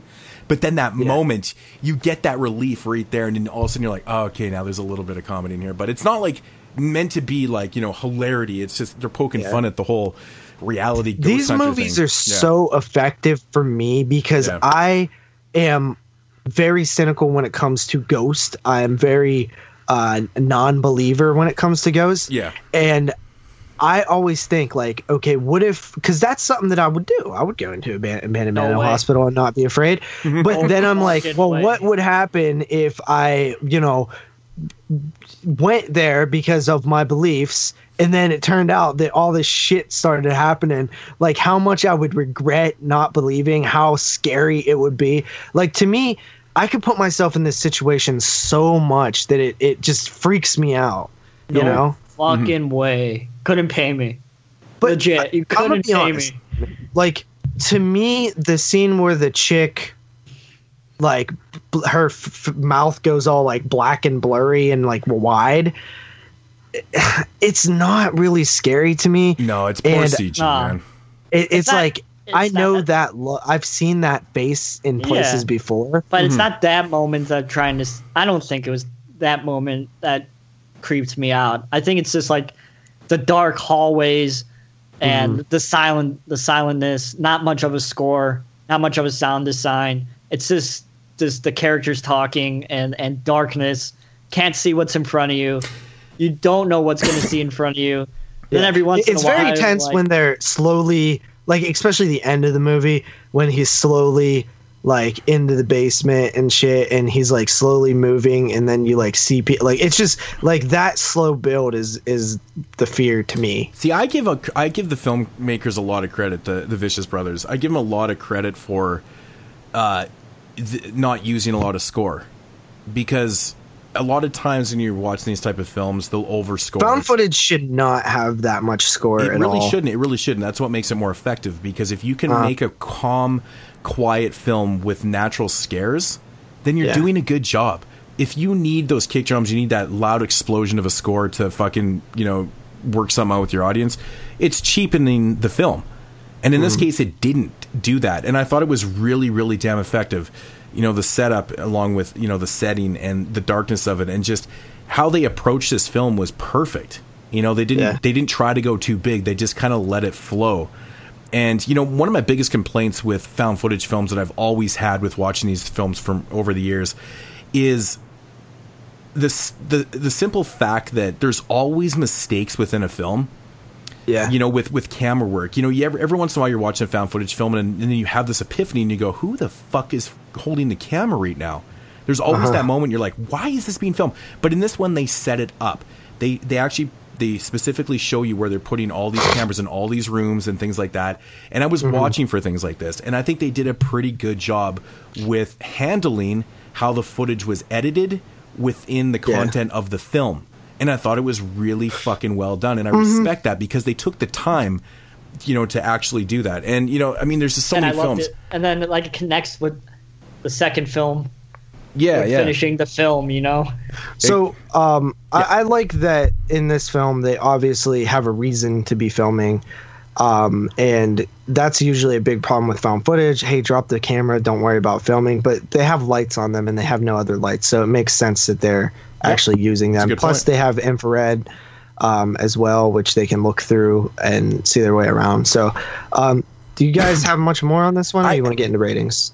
Um, I, I just wa- one of, one of my favorite moments in the film actually is right towards the end. I don't, but when there's two characters that are sitting on the ground and this kind of fog kind of rolls in, Oh yeah, good moment, dude, yeah. that was a great moment. I was like, oh, One- that's one so of my cool, favorite man. ones is the light tipping over when they're all sleeping. dude. Yeah, that, no. that, I also I really love the setup of the you know it's it's three it, like the time says that it's like 8 p.m. like the next day and they're like I am a huge fan of fucking with time in Yeah. movies because it makes it it just freaks me out that that what- concept. I, I really enjoyed how they did that too because they even make a point of saying he's like, yeah, it says it's 1.30 on my watch, but I'm like, I'm pretty convinced it's not. So it's Yeah. like time is just like not even a factor anymore, right? Yeah. But if you notice Yeah. towards, I would say maybe the midpoint to maybe the start of the third act in the film, the uh, the time card, the time stamp in the cameras is all fucked up because Mm-hmm. it's it's all fucked up because like the ghost, like the the apparitions is it's it's just going crazy. Right, Yeah. they're affecting And it so I much, like but they showed that like- it's subtle, but it's nice. It's a nice subtlety to see that. I I like cool. when he says that TC went to get a sandwich and it's just like all this moldy food that looks like it's been there for Oh, like dude. weeks. Because it's creepy to me because it's like, oh wow, so they've been gone really long. I know it, extend, it extends like your dis like not your disbelief, but it just it makes you wonder. You're like, how fucking long have they been in this place, right? Yeah, like, yeah. Like I know that's really cool and it's subtle too. It's like, oh fuck, that's scary because they don't All have right, any clue. um, so. So uh, go ahead and let's get into ratings. All right, Uh, I went first. Or, uh, wait, never mind. I went first in what we watched. Uh, Jeremy, rating. Grave Encounters from the year 2011. So I've always said since the beginning of the show, this is my favorite found footage film. I love this movie. It scared the shit out of me back in the day. Still found it really, really creepy. It goes up there with the tunnel, the Blair Witch, It's been some of the best. You know, atrocious is good too, but nothing has the same kind of atmosphere as this movie does. Um, it's just such a really fantastic movie. I, I love this movie. Sure, the acting is poor in some parts, uh, but it's not worse than anything in Saw 2. So I am going to come in at a ooh, 9 out of 10. Nine out of ten. Holy shit, that's very high for you. Uh, So it's yeah, that's woof. Yeah. Um, so I really like this movie. Um, I just had uh, minor complaints with the characters. They they got a little bit annoying. Uh, I also have a similar problem in both of these films, um, and it's it has to do with whenever the reason Blair Witch works is because they're being haunted and then they get away and they're good for the night. Uh, and those slowly get stronger and stronger, but it's it doesn't have to do with them. Uh, you know, it, it, they're still escaping it at night. Like when they're in this hospital and they keep escaping these these things, it almost seems like okay, well, what? Why not? Why does it not just kill them now? Like I, I always have that issue with these type of movies. Mm-hmm. Because they're fucking with them. Why? Because it's a mental hospital. People go crazy in mental hospitals. I mean, you so could it doesn't. look at it like that. What's the point of killing them? I I think. Well, why do they kill him at all then? I mean, do they kill them? Yeah. who do you who do you who do you see die besides the guy who gets strangled? The medium guy. Okay. Well, anyway, um, Exactly. I, I like this movie. Well, I'm not. I'm trying not to spoil things, dude. I'm just saying. Nobody else died. You never see anybody else dead. So where are they? Who? Maybe they're somewhere in Oh, the shit. hospital. If you don't have any evidence that they didn't die, then uh, yeah. So uh, yeah. Uh, how, I- did, I mean, how did the main character not die? Well, stop with the spo- like. You're very bad at spoiling. I'm well, just saying. that is also. I mean, his character's in the next film. Okay, but wait till we get there so we can say like spoiler alert and stuff. Like I hate when you do that, dude. He's on the back fucking cover of the DVD, bro. Who cares, dude? I didn't look at the back cover of the DVD. I Oh, actually what? didn't know that going into the sequel. You know what I mean? So anyway, uh, I I like this film a lot. It's very solid. Uh, I'm coming in at a seven point five out of ten. Yeah, man, this is a good one. Uh, got some really definitive scares in this one. It's it's a really dark, atmospheric, well scripted and, and directed film, man. I don't really have a lot of problems with it. Getting back to my minor nitpicking, I just wanted to say one thing. I, this is one thing that always has plagued me with uh, watching found footage films. Uh, you know, the whole camera thing. That's that's one thing. But another thing is transitions in found footage films that really get on my fucking nerves is when there's no need to pixelate the transition because Oh, dude, I'm so glad you brought that up. I forgot to mention that. I fucking absolutely can't stand when they fucking pixelate for no reason. It Well, doesn't make sense. This is the thing. I've seen this in found footage films before, and there's been reason for it. It's been done good in some other films that I've seen, where a character will be gra- or holding a camera and they'll fall or trip or whatever, and then hit the ground and it'll pixelate, blah blah blah. A little That- bit. That that's okay to, because if you're going to damage your camera, something might actually happen. I mean, it's explainable. Yeah. But if you're just going to pixelate every time you're transitioning, it kind of cheapens the feel of it. But if there's no reason to do it, then why are you fucking doing it? I understand it's for Yeah, it's like characters are literally running and it starts pixelating. I'm like, what the fuck? I know, dude. It's like, it's just overused. I understand it's an effect thing, Overused, but it's it, it actually happens so often in this film. It was start, starting to get on my nerves a little bit. I was like, fucking hell, man! This always happens in these films. So I mean, it's kind of a, it's more or less a cliche in the in these type of films. It just fucking always you just kind of expect it, but. Uh, something that always bugged me, but more or less, this film is really good. It's actually really, really good. I am going to come in an eight out of ten on this one. Really enjoyed it. Nice. really good. Nice. So, So, next up, So We yeah, have- jumping into one year later, they managed to make the sequel this the year. I didn't even realize that until today. I was like, really? They made the sequel a year later? Yeah, that's why they had to hire Cool Duder to be in it. yeah. So in 2012, Grave, Grave Encounters came out. This one was not directed by the Vicious Brothers. Uh, it's actually directed by John Poliquin. He's actually from Vancouver, so he's a local native of Vancouver. So I, I thought that was kind of cool. But it is written. Did I say that? Written by the Vicious Brothers. Um, yeah. So quick little synopsis on this one: A film student who is obsessed with the movie. Grave Encounters sets out with his friends to visit the psychiatric hospital depicted in the original film. Um, so meta this movie, it's kind of crazy.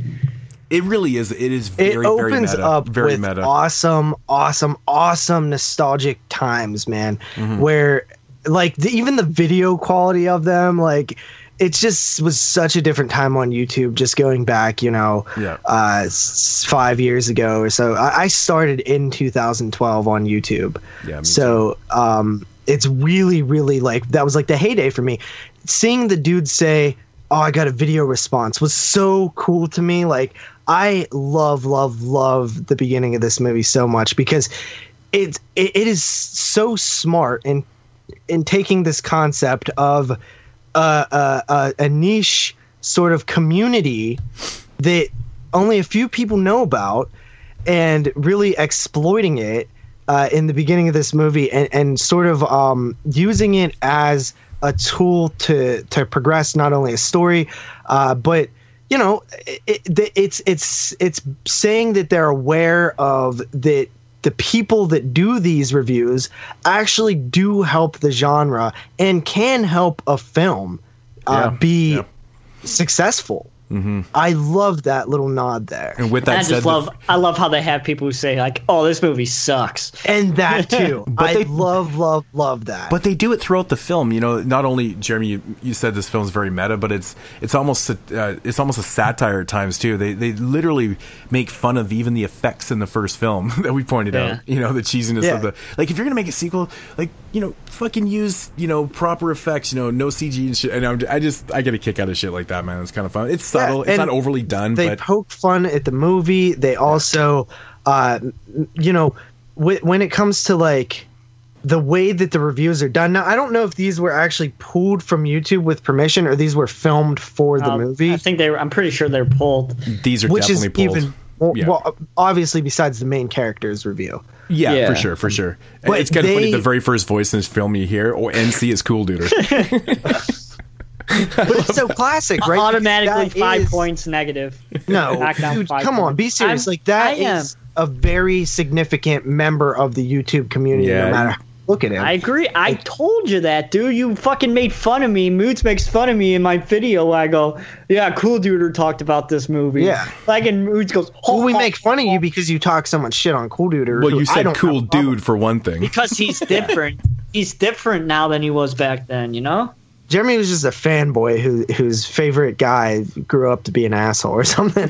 but I love the opening to this film. I think that it's one of the coolest, most unique things that I've seen in a while. I actually had no idea that this was doing that. This film was doing that, and it literally tells this story based on this little situation. Yeah, yeah. I fucking loved it, dude. Like it, it was so cool to me. I do, I do really like the setup here. Our uh, main character, what's his what's his name again? I'm so bad with names. Uh, Alex. Um, he's you know he's writing a thesis on basically grave encounters, and Yep. he's trying to prove the fact that uh, the first film, Grave Encounters, is actually not Real. yeah, or that he's trying to prove that it's real. And you know, he gets this bright idea. The only way to kind of do that is to go there and you know, kind of essentially make a film out of it or finish the film or kind of thing, Finish right? the film. So I, I really like the setup to this one. It's it's actually kind of cool. Well, well it's It is- actually it's, it's really so- neat how it's done because they they they don't. That's not his intentions right away. Like his intentions are really just like he reviewed this sucky film. He's in film school making his own film. This mis- mystery sort of you know takes over his life and invades his his life and it just has a enough level of intrigue to get him to uh, follow the rainbow just a little bit and then a little bit more and then a little bit more and then he's full-fledged involved Well, he kind in of gets that. He kind of gets that epiphany that you know, in the scene where we're shown the film that he's making, and he's like, "Okay, this third act sucks." He's like, "This is fucking Yeah. terrible," and he kind of gets this idea where, you know, if I went there, kind of take this my thesis that I'm writing, and I combine it with, you know, shooting an ending to this film within this place, we can kind of figure some shit out. So I, that was kind of cool, actually, how they developed that too. It's just such a unique idea that a sequel is trying to disprove that a movie, that the original movie is real. Like I said, it's so like it's so It- it's Blair so Witch. This meta. is Blair It's- Witch too. Yeah, yeah. Yeah. No, it really is. Like it's set in the real world where Grave Encounters was a movie, but turns out it might actually be real. That's the so setup to this film. I so love it. I think that it's great. I loved it in. Blair Witch too. I love it in this film. No, I do. I- I think I that think it's it's so cool. And the, and the way they actually go in and they talk to the producer and the Vicious brothers and they talk to uh you know the, they they bring back the actor and they tie it all together. Like I think that it is just way cooler. Like why are no more people not talking about this movie? I know, right? I love the setup to this movie. I truly do. I love it's so I love when he They're goes in there to two talk to the producer of it. Yeah. and he fucking he has that hidden camera on him, and it's in black and white, and the Yeah. sound's all muffled. That was yeah. That, was- you was barely fucking- hear it. That was fucking genius because I literally Yeah. had to turn up my turn up my stereo, right? my Uh-huh. surround sound. I was like, "Holy shit, that's awesome!" It's a nice little I, don't know, touch, I just right? felt I just felt like I was at work when he went in that fucking soundstage. So that's what it's really fucking like that. and, and they bleep they bleep the the Hospital. actual hospital name like that's so cool too you know what i mean and they they go there they check it out like and and shit just hits the motherfucking fan once they get there you know what i mean? I love the setup and i love honestly the mythology that they set up in this film because it is it is a little bit different than the first film. They add a much more craziness they amp it up a little bit more the ghosts are crazier. Yeah. um, but I love the character of the original guy returning, uh, and I I think that what I think the concept of him being there for nine years is fucking creepy, and I love the the way he looks now. You know, Which I was so like My- the, the only my, my concern with that though is how in the like so after the the events of the first film, mm-hmm. why is that he is still alive? Exactly. Why If he's still alive, then those other mofos are still no, but I'm just wondering you because- never see him dead. You never see the other Well, characters. let's in the assume original film dead. let's assume that all the other characters from the first film are dead because I mean that's kind of the assumption Mm-hmm. most people are going to get off this. Why is it he is able to survive another nine years until some other people, you know, basically break into this place to to shoot their um, film? well, Like, why I is mean, it, it could be because he got the lobotomy.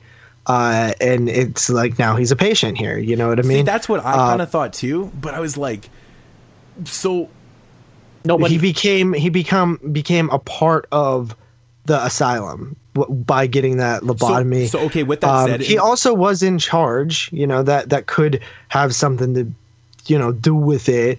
Uh, he was the one leading the exercise. You know, Yeah, yeah. Uh, Yeah. he- sometimes you know it, people just find. Uh, uh, uh, y- y- why does anybody survive anything? You know what I mean? So- like it's so is he still not able to get out then, or does he not want to leave? well, that's what he's trying no, to he get can't. out He's been trying to get out for nine years. through the red door. But it's just so it, it- so it must be changing where he is then because the kids got him pretty fucking easy kind of thing, right? No, no, that's the concept is that nobody else like if you would just if the, a security guard would come and go into the building, it wouldn't be like that. It once whatever the way that it works, the magic, the the the the occult system that they they do, it's just like Blair Witch, right? I mean, like Yeah. some people can go in the woods and be fine, and then these people go in the woods and for It's whatever whoever reason, the hospital decides, you know. Yeah, Yeah, it yeah. kind of it's, like it's that. just like the hospital decides who gets to leave. You know, Yeah. it Mm-hmm. decides the, the the blah blah blah gets to leave to finish. Not to the mention film. he is in connection with somebody or some spirit or some Yeah. demonic force through the the writings on the walls and things like that. Um, Which is It- kind of now- unclear. Yeah, so I was, yeah, I was just curious. Are you guys' thoughts on that? Yeah, there's a little mystery to it, which Yeah, I yeah. like. But, you know but it's I mean? like they brought all those things with them so they don't get lost, but they really don't utilize it besides the fucking air horn. They brought that GPS. They say we have a GPS, a high tracking GPS, and then we never see it again. It's like what what the fuck is that shit? Well, Why I the mean, it could have been you a pulling cut. out it why could have the been hell a cut scene. You never know. You know.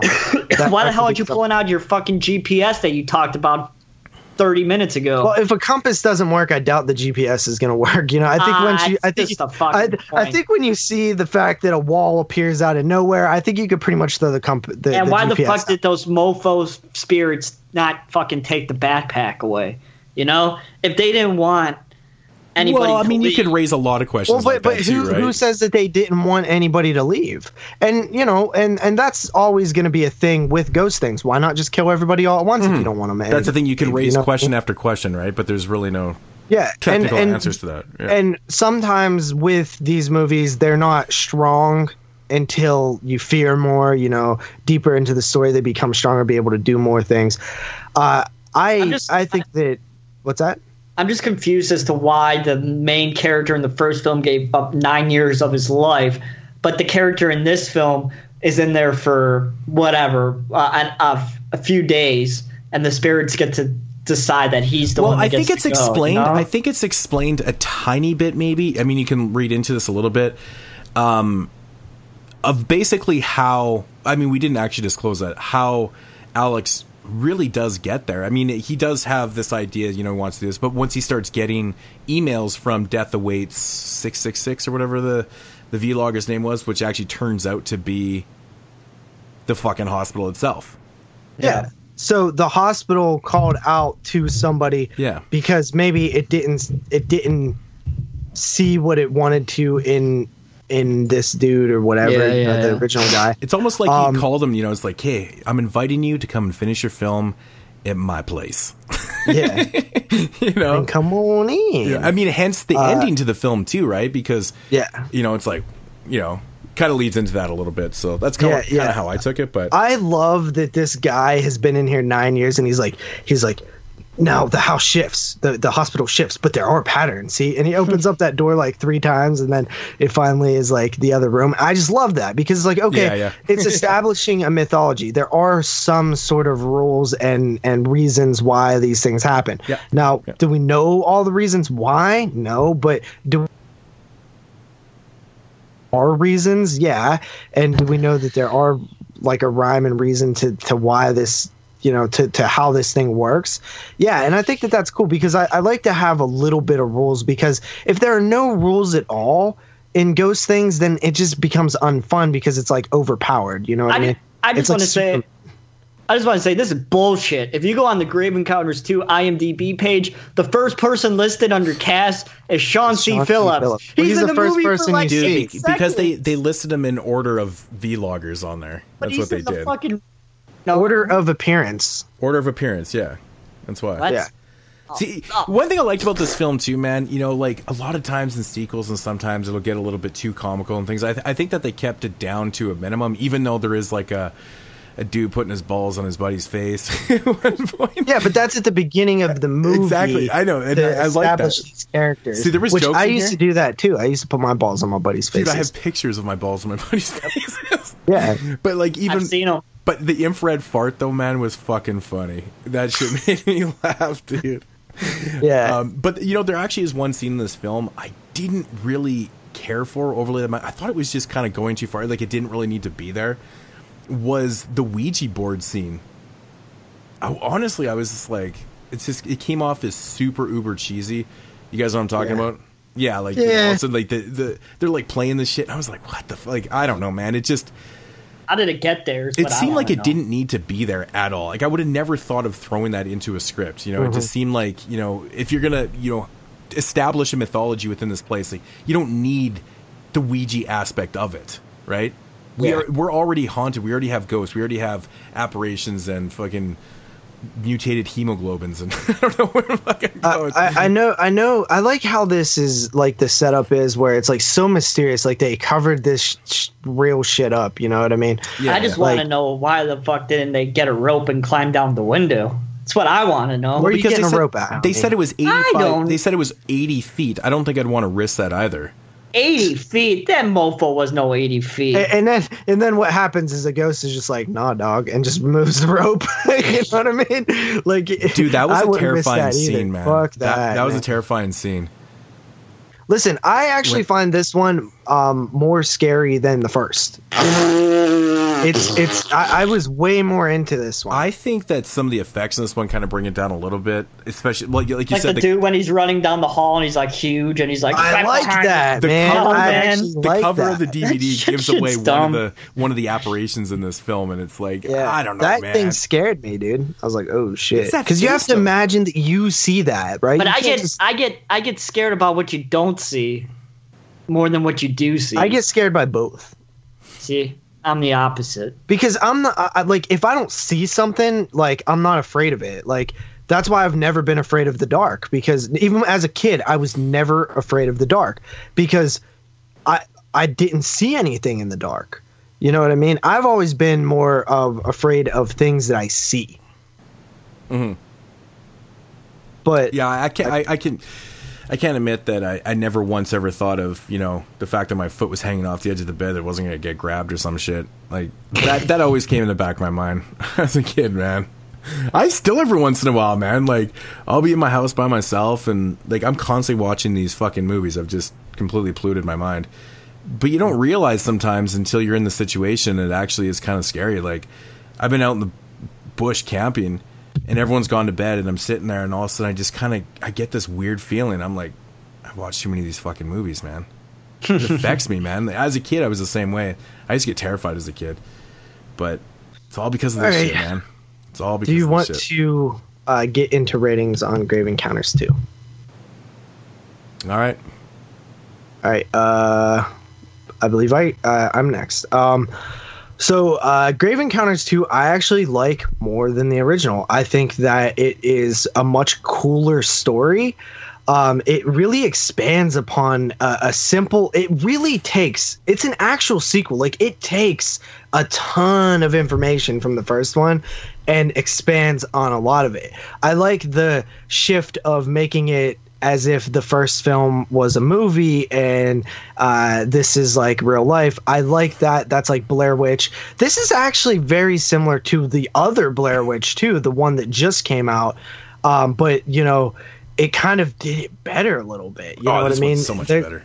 there's a lot of well i know i i know you definitely would say that but but you know what i'm saying there's a lot of similar i wouldn't be surprised if adam wingard had seen this film because there's a lot of like with the aging and stuff like that that's all in this movie that and it was also in blair witch with like how the characters the time the sense of time and stuff you know what i mean? Like it's very similar in that way. Like even the one dude like got all bearded and stuff like this dude um and uh yeah, I, I I really like just totally dug the concept of this, and even the end with like the red door and like all that stuff, and the reason for this happening, and the final scene, the final uh you know mo- you know after scene of you know what's going on and stuff. Like I, I really like that. Like this dude, like it, all of a sudden it's in like the desert. I was like, like that was fucking awkward.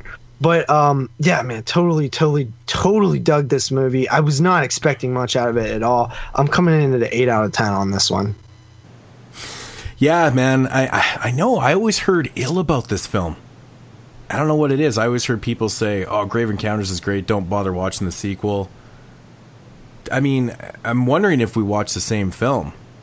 Yeah, Like, like, really? Like, what the fuck? I don't get it, man. So, honestly, I didn't really have high hopes going into this one either.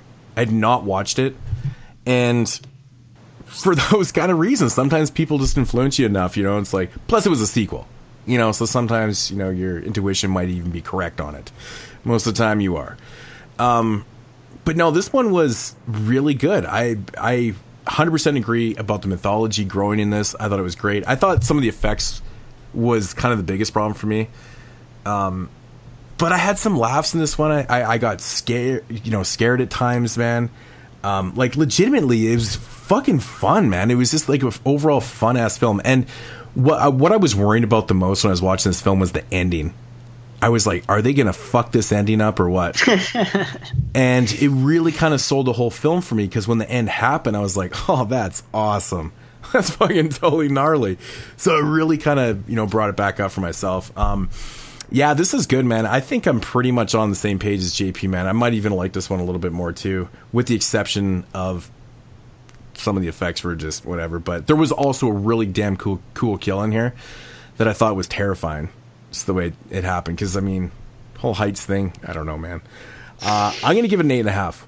I'm coming up a half point on this one, so. Eight and a half. So, Grave Encounters 2.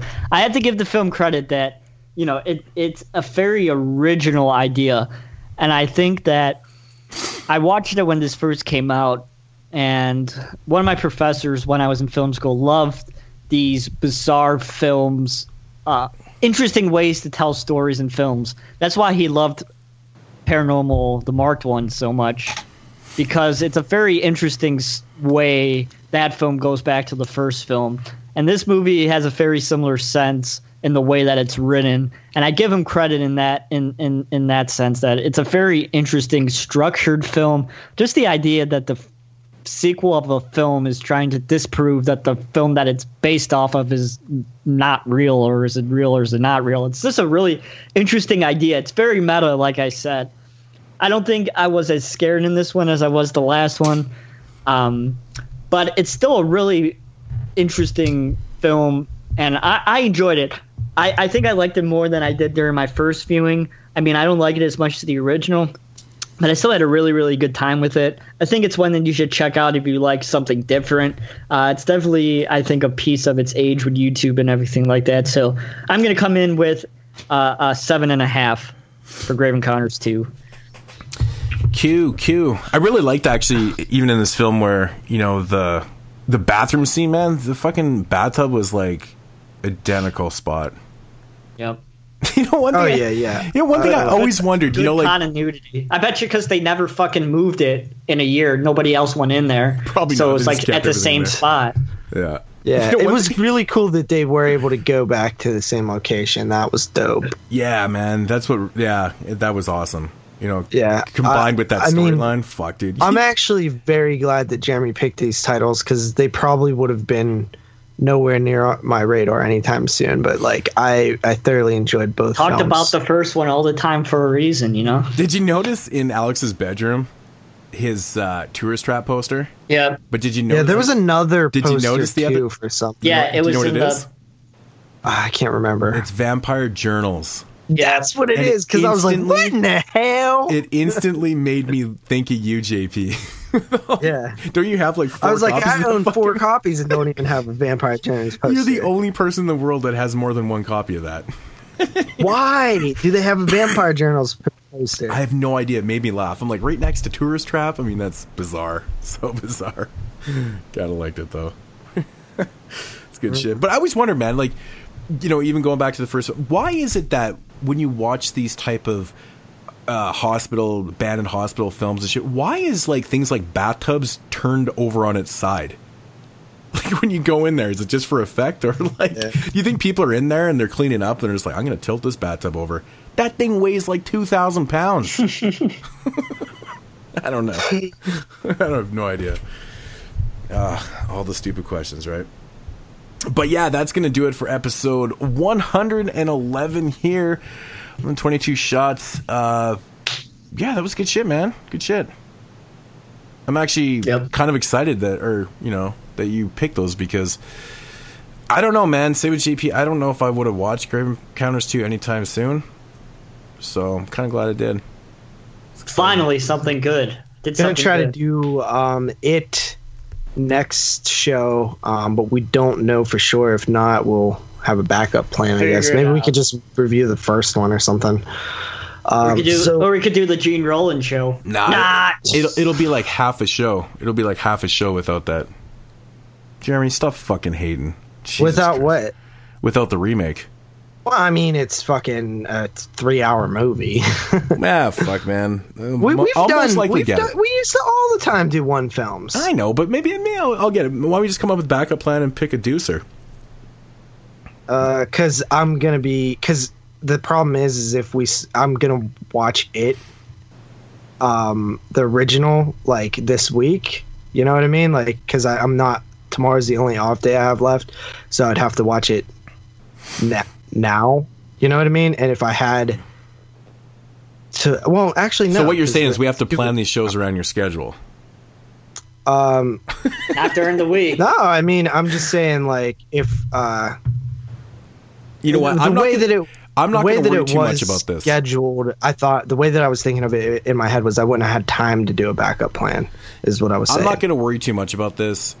You guys have All kind of right. convinced Thank you, everybody, for listening to episode 111 of the 22 Shots of Moods and Horror podcast. As always, if you want to follow the man Moods himself, you can do so at youtube.com slash mood616. You guys want to add anything else? Why do you sound far away again? I'm literally And why right are you in cutting front me of off when I'm talking? I was just going to say, JP. I've Yeah. I think you convinced me that I'll be getting it. So Yeah. I don't think I don't think we have to worry about that. So Okay. find out probably in two days. Nothing else to And- say. Let's get out of here. And as always, if you want to follow the man JP himself, who still shouldn't get his box set. And where the fuck are your videos, JP? YouTube.com slash double shot J. You get back on that shit. As always, you can follow me on my channel. I'm not any better, but youtube.com slash NES Ruler 22. As always, please follow us on our Patreon, patreon.com slash 22 shots podcast.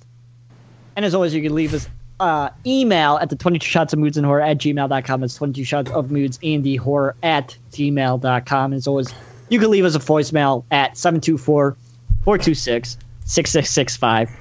But that's really pointless because we're not going to listen to it anyway because JP's a lazy fuck and doesn't want to fix it. And as always, you can follow us on Twitter, twitter.com slash 22 shots podcast. And as always, please join us on the Facebook page, facebook.com search bar 22 shots podcast or 22 shots of moods and horror will still come up. Join the Facebook page. Everybody come in there. Call Jerry a fucker and blame him for killing killing Tobe Hooper as well, just like how he killed George. And as always, that should do it for episode 111 of the 22 shots of moods and horror podcast. We shall be back in two weeks with the double feature review of It and It another remake versus original show. Stay tuned for that. Thank you, everybody, for listening to episode 111 of the 22 Shots of Moods and Horror. And coming back in two weeks, the Hall of Fucker will make his triumph return.